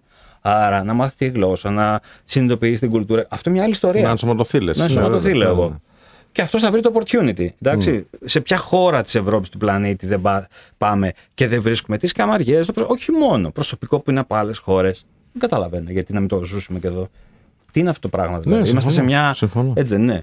Προσέξτε, παιδιά, έτσι όπως εξελίσσονται τα πράγματα, θα σας βάλω και μια ακόμα παράμετρο. Το είπα στο TEDx πέρσι στη Θεσσαλονίκη και με κοιτούσαν από κάτω όλο το ακροατήριο. Αυτό που έχουμε να αντιμετωπίσουμε μπροστά μας, όχι μόνο στον τουρισμό, γενικώς, είναι ένα παγκόσμιο mobility. Κόσμος που θα φεύγει από διάφορες χώρες και θα ταξιδεύει σε άλλες χώρες. Γιατί; Λόγω της κλιματικής κρίσης. Για ένα βαθμό που θα ανεβαίνει η θερμοκρασία, ένα δις θα, μετα... θα μετακομίζουν. Θα δούμε πάρα πολύ κόσμο ο οποίος θα μεταφέρεται σε άλλες περιοχές. Κινητικότητα. Και ναι. κινητικότητα. λοιπόν. Από πιο νότιες προς πιο βόρειες. Αυτό το mobility δεν ξέρει που θα σταματήσει και τι θα κάνει. Όλο αυτό εμείς πρέπει να το σκεφτόμαστε. Δεν είναι ταμπού. Εγώ δεν λέω α, να ανοίξουμε σε καμία περίπτωση. Καταλαβαίνω πώ το λες, νομίζω είναι πολύ καθαρό. Ναι, θέλω να το καταλάβουν και οι ακροατές για να καταλάβουμε Ναι, ναι, ναι. τι λέω, έτσι. Λέω όμως ότι επιλεκτικά, ακόμα και διακρατικές φωνίε που ήδη έχουν ξεκινήσει να γίνονται, η, η, η Πανελλήνια Ομοσπονδία Ξενοδόχων ήδη έχει μπει σε μια διαδικασία και θεωρώ ότι είναι προς τη σωστή κατεύθυνση. Γιατί, προσέξτε, ωραία, κάτσε, μισό λεπτό. Έρχεσαι εδώ πέρα και λες την ακραίο το ξενοδοχείο. Κάτσε, ρε φίλε, ξέρεις τι κόστος έχω εγώ. Το payroll cost, μιλάω στη γλώσσα μας, στο ξενοδοχείο, παιδιά, μπορεί να φύγει πάνω από το 40 και 50% φέτος. Πώς θα δουλέψει με 40% και 50% payroll cost; Αν δεν μπορέσεις αυτό να το μαζέψεις σε νούμερα για να σου βγαίνει στο τέλος Βέβαια. της ημέρας και άρα να δώσεις μια καλή τιμή, Ναι, ναι. άρα να πας ένα φυσιολογικό 30, 32, 35 εκεί να Κα- είσαι. Καταλήγει φιλανθρωπία. Μετά είναι φιλανθρωπία Εντάξει, και ναι. μετά θα αρχίσεις να λες τι. Άρα να μην πουλήσω 200 ευρώ το δωμάτιο, να το πουλήσω 180 φιλανθρωπία για να πληρώσω το προσωπικό Ναι. και εγώ στο τέλος της ημέρας τι πρόφητη. Θα Τίποτα. έχω Ναι, μηδέν. ναι. Αλήθεια. Κάτι δεν πάει καλά εδώ. Άρα λοιπόν πρέπει να βρούμε τρόπους αυτό να το παντρέψουμε. Σωστά; 1000%. Και πρέπει προς αυτή την κατεύθυνση να κινηθούμε. Δεν πρέπει να είναι ταμπού όλο αυτό το πράγμα. Επίσης, τρόπους στο να βάζουμε ανθρώπους από άλλα industries, να κάνουμε πιο attractive το industry, να τους βάζουμε πολύ γρήγορα μέσα με μια εκπαίδευση έτσι ώστε να μπορούν Ναι, ρε να φίλε, κάνουν πράγματα. Ξέρεις τι λείπει. Λείπει η νοοτροπία της καριέρας στον τουρισμό. Δεν μπορεί Το να κάνει βλέπω- καριέρα ο άλλο το- άμα το σταματάς στο εξάμεινο. Το ρε. βλέπω, με αυτό λέω. ναι. Δεν υπάρχει continuity. Για μένα, επειδή όλοι με ρωτάνε και τα λοιπά, μόλι να στρέφομαι ότι ξέρεις, από την εμπειρία σου, ρε παιδί μου, πώς το βλέπεις; Δηλαδή, δεν γίνεται να μην υπάρχει μια εθνική πρωτοβουλία και μια εθνική πλατφόρμα που να συνδέει τον τύπο που δουλεύει στην Μύκονο μέχρι τον Οκτώβριο να μπορεί να του δίνει την ευκαιρία μέσα από αυτή την πλατφόρμα να βλέπει την επόμενη θέση στα 3-5 πηγάδια που υπάρχει. Αυτό για το- λοιπόν που λες. Να σου το πω και πώς. Τώρα μου ήρθε. Ναι. Α, δεν πειράζει. Ναι. Γι' αυτό κάνουμε και παρέα. Ναι. θα μπορούσε να είναι χ- tourism twins. Κάπως. Σε twin λογική. Πώς είναι τα digital Ναι, twins; ναι. Τι λέω, μια επιχείρηση που είναι, ξέρω εγώ, στη ΣΥΜΗ και Ναι. δουλεύω εγώ στη ΣΥΜΗ το καλοκαίρι, να μπορεί να έχει ένα δίδυμό της στον Μπράβο, ορεινό προορισμό. μπράβο, μπράβο. Και τι να κάνω, να πω ότι ο Γιάννης που έρχεται και δουλεύει Ναι, εδώ, ναι, ναι, ναι. έχει ένα αντίστοιχο twin. Μια, μια αδερφή πόλη, μια αδε- αδερφό Ακριβώς. κατάλυμα. Ακριβώς. Όπου να δώσει κίνητρο και το κράτος να μπει σε αυτή τη διαδικασία. Μπράβο, Άρα μπράβο. να πάει να δουλέψει για να Έτσι. βρίσκει τους έξι μήνες που είναι το peak Μπράβο. στους ορεινούς προορισμούς. Μπράβο. Σου λέω ένα παράδειγμα μου ήρθε τώρα, Ναι, έτσι. ναι. Δεν ξέρω αν Εξ- λειτουργεί ρε, αυτό. εσύ, Το χρησι- extreme. Το Α- χρησιμοποιώ. Ναι, ναι, ναι, ναι. Από την Κρήτη Ή στο. στην Αθήνα, γιατί πρέπει. Αυτός από τη Όχι. στιγμή μπορεί να έρθει το, το χειμώνα Μαζί σε σου. μαγαζιά που δουλεύει ή στη Θεσσαλονίκη να πάει να Μαζί δουλέψει σου, εκεί. μαζί σου. Και αυτό μπορεί να είναι μια εθνική πρωτοβουλία και μια εθνική πλατφόρμα για matching. Δηλαδή προξεν... προκ- ε, πώς λέμε, Προξενήτρα. ναι, ναι, ναι, προξενήτρα κανονική όμως. Κανονική δουλεύω στη Μύκονο και είμαι εκεί πέρα. Και βλέπω μέσα από αυτή την πλατφόρμα και μπορώ να κάνω την αίτησή μου για τις θέσεις τις χειμερινές στην Αθήνα. Για τη θέση τη χειμερινή, γιατί άμα είμαι 25 και δεν έχω και σχέση και είμαι ελεύθερο πουλί κτλ. Πάω στα 3-5 πηγάδια. Πάω στο Βελούχι. Πάω στην Αράχοβα. Στην Αθήνα, στη Θεσσαλονίκη, γιατί πας μέχρι εκεί. Οπου- Παντού πας. οπουδη- Ναι. Οπουδήποτε. Μου αρέσει να ταξιδεύει μόνο. Το αρέσει, πήγε. Οπουδήποτε να πάει και να υπάρχει το λεγόμενο continuity. Γιατί το continuity χτίζει δύο πράγματα. Ένα, καριέρα. Δεύτερον, κουλτούρα εργαζομένου. Ο άνθρωπος ο οποίος δουλεύει πέντε μήνες το χρόνο και μετά δουλεύει μαύρα και αποσπασματικά δεν μπορεί να δημιουργήσει κουλτούρα. Α την κουλτούρα της εταιρείας. Ο ίδιος δεν έχει χτίσει κουλτούρα εργαζομένου. Γιατί νιώθει ότι απλά κουμπώνει και ξεκουμπώνει από μια συγκεκριμένη ανάγκη. Αυτό δεν είναι κουλτούρα. Αυτό δεν είναι καριέρα. Συμφωνώ απόλυτα. Και ειδικά στο κομμάτι κουλτούρας. Κουλτούρα όμως, όπως είπαμε, είναι να προστατεύσει το προσωπικό. Έτσι, να του δίνεις και αυτό που χρειάζεται, πέρα από τα χρήματα, μέρος για να μείνει, να νιώθει την οικογένεια. Έτσι, Έτσι. στην ευρύτερη οικογένεια. Σωστό, σωστό. Να μην. ξέρεις, όλο αυτό είναι όπως σε όλες τις επιχειρήσεις, αλλά στον τουρισμό, παιδιά, ακόμα περισσότερο. Είπαμε, αν εγώ δεν είμαι ικανοποιημένος από αυτό που παίρνω από σένα, Κωνσταντίνε μου, έτσι ως επιχειρηματίας, για να το δώσω στο Σπύρο που είναι ο ταξιδιώτης πελάτης, πώς θα το δώσω ρε, εσύ; Και να του δημιουργήσω και εμπειρία κιόλας. Μόνο εμπειρία. Να του πω που θα πάει Μόνο να φάει. το τι θα χαμόγελο, κάνει. το Ακριβώς, χαμόγελο, έτσι. παιδιά, να μην Πώς πάμε θα μακριά. γίνει ρε παιδιά αυτό; Δεν γίνεται; Λοιπόν, ε, πέ- πρέπει να σε ξαναφωνάξουμε. Ναι, ναι, ναι. Άλλη Να- μία. Άλλη μία πριν το τέλος του καλοκαιριού. Άλλη μία πριν το τέλος ή άλλη μία απολογιστικό στο τέλος; Απολογιστικό, ε. Λοιπόν, θα, το- θα το συζητήσουμε, θα κάνουμε σύσκεψη Θα δούμε, και θα, θα σου δούμε. πούμε Γιάννη Τσάκαλε. Σε ευχαριστούμε πάρα πολύ που είσαι μαζί μας Πο- σήμερα. Ό,τι μου Πολύ πείτε. καλή ροή, πολλές, κα- πολύ καλές πληροφορίες. Ό,τι μου Ευχαριστούμε πείτε, πάρα ό,τι μου πολύ. πείτε. Με χαρά, μεγάλη χαρά που είμαι εδώ. Είπαμε, λέμε πράγματα που δεν θα τα μπορούν να τα πούμε έξω και για να γραφτούν και πολλά. Είναι πάρα πολλά. Θεωρώ ότι είναι χρήσιμο, ελπίζω να είναι χρήσιμο για αυτούς που ακούνε. Λοιπόν, θα, το, ξε- θα τα ξαναπούμε. Ε, ευχαριστούμε πάρα πολύ για την ακρόαση. Όλες και όλους να είστε καλά. Αύριο, μία η ώρα, done στις θέσεις μας. Μέχρι τότε να είστε καλά και για χαρά. Για χαρά. Ευχαριστούμε που άκουσες και αυτό το επεισόδιο του Θα Σας Ειδοποιήσουμε. Μην ξεχνάς ότι μπορείς να μας ακολουθείς σε όλα τα social media ψάχνοντας Θα Σας Ειδοποιήσουμε ή Notify Show και να μας ακούς κάθε Σάββατο και Κυριακή μία με τρεις στην αγαπημένη σου συχνότητα 989 Alpha Radio.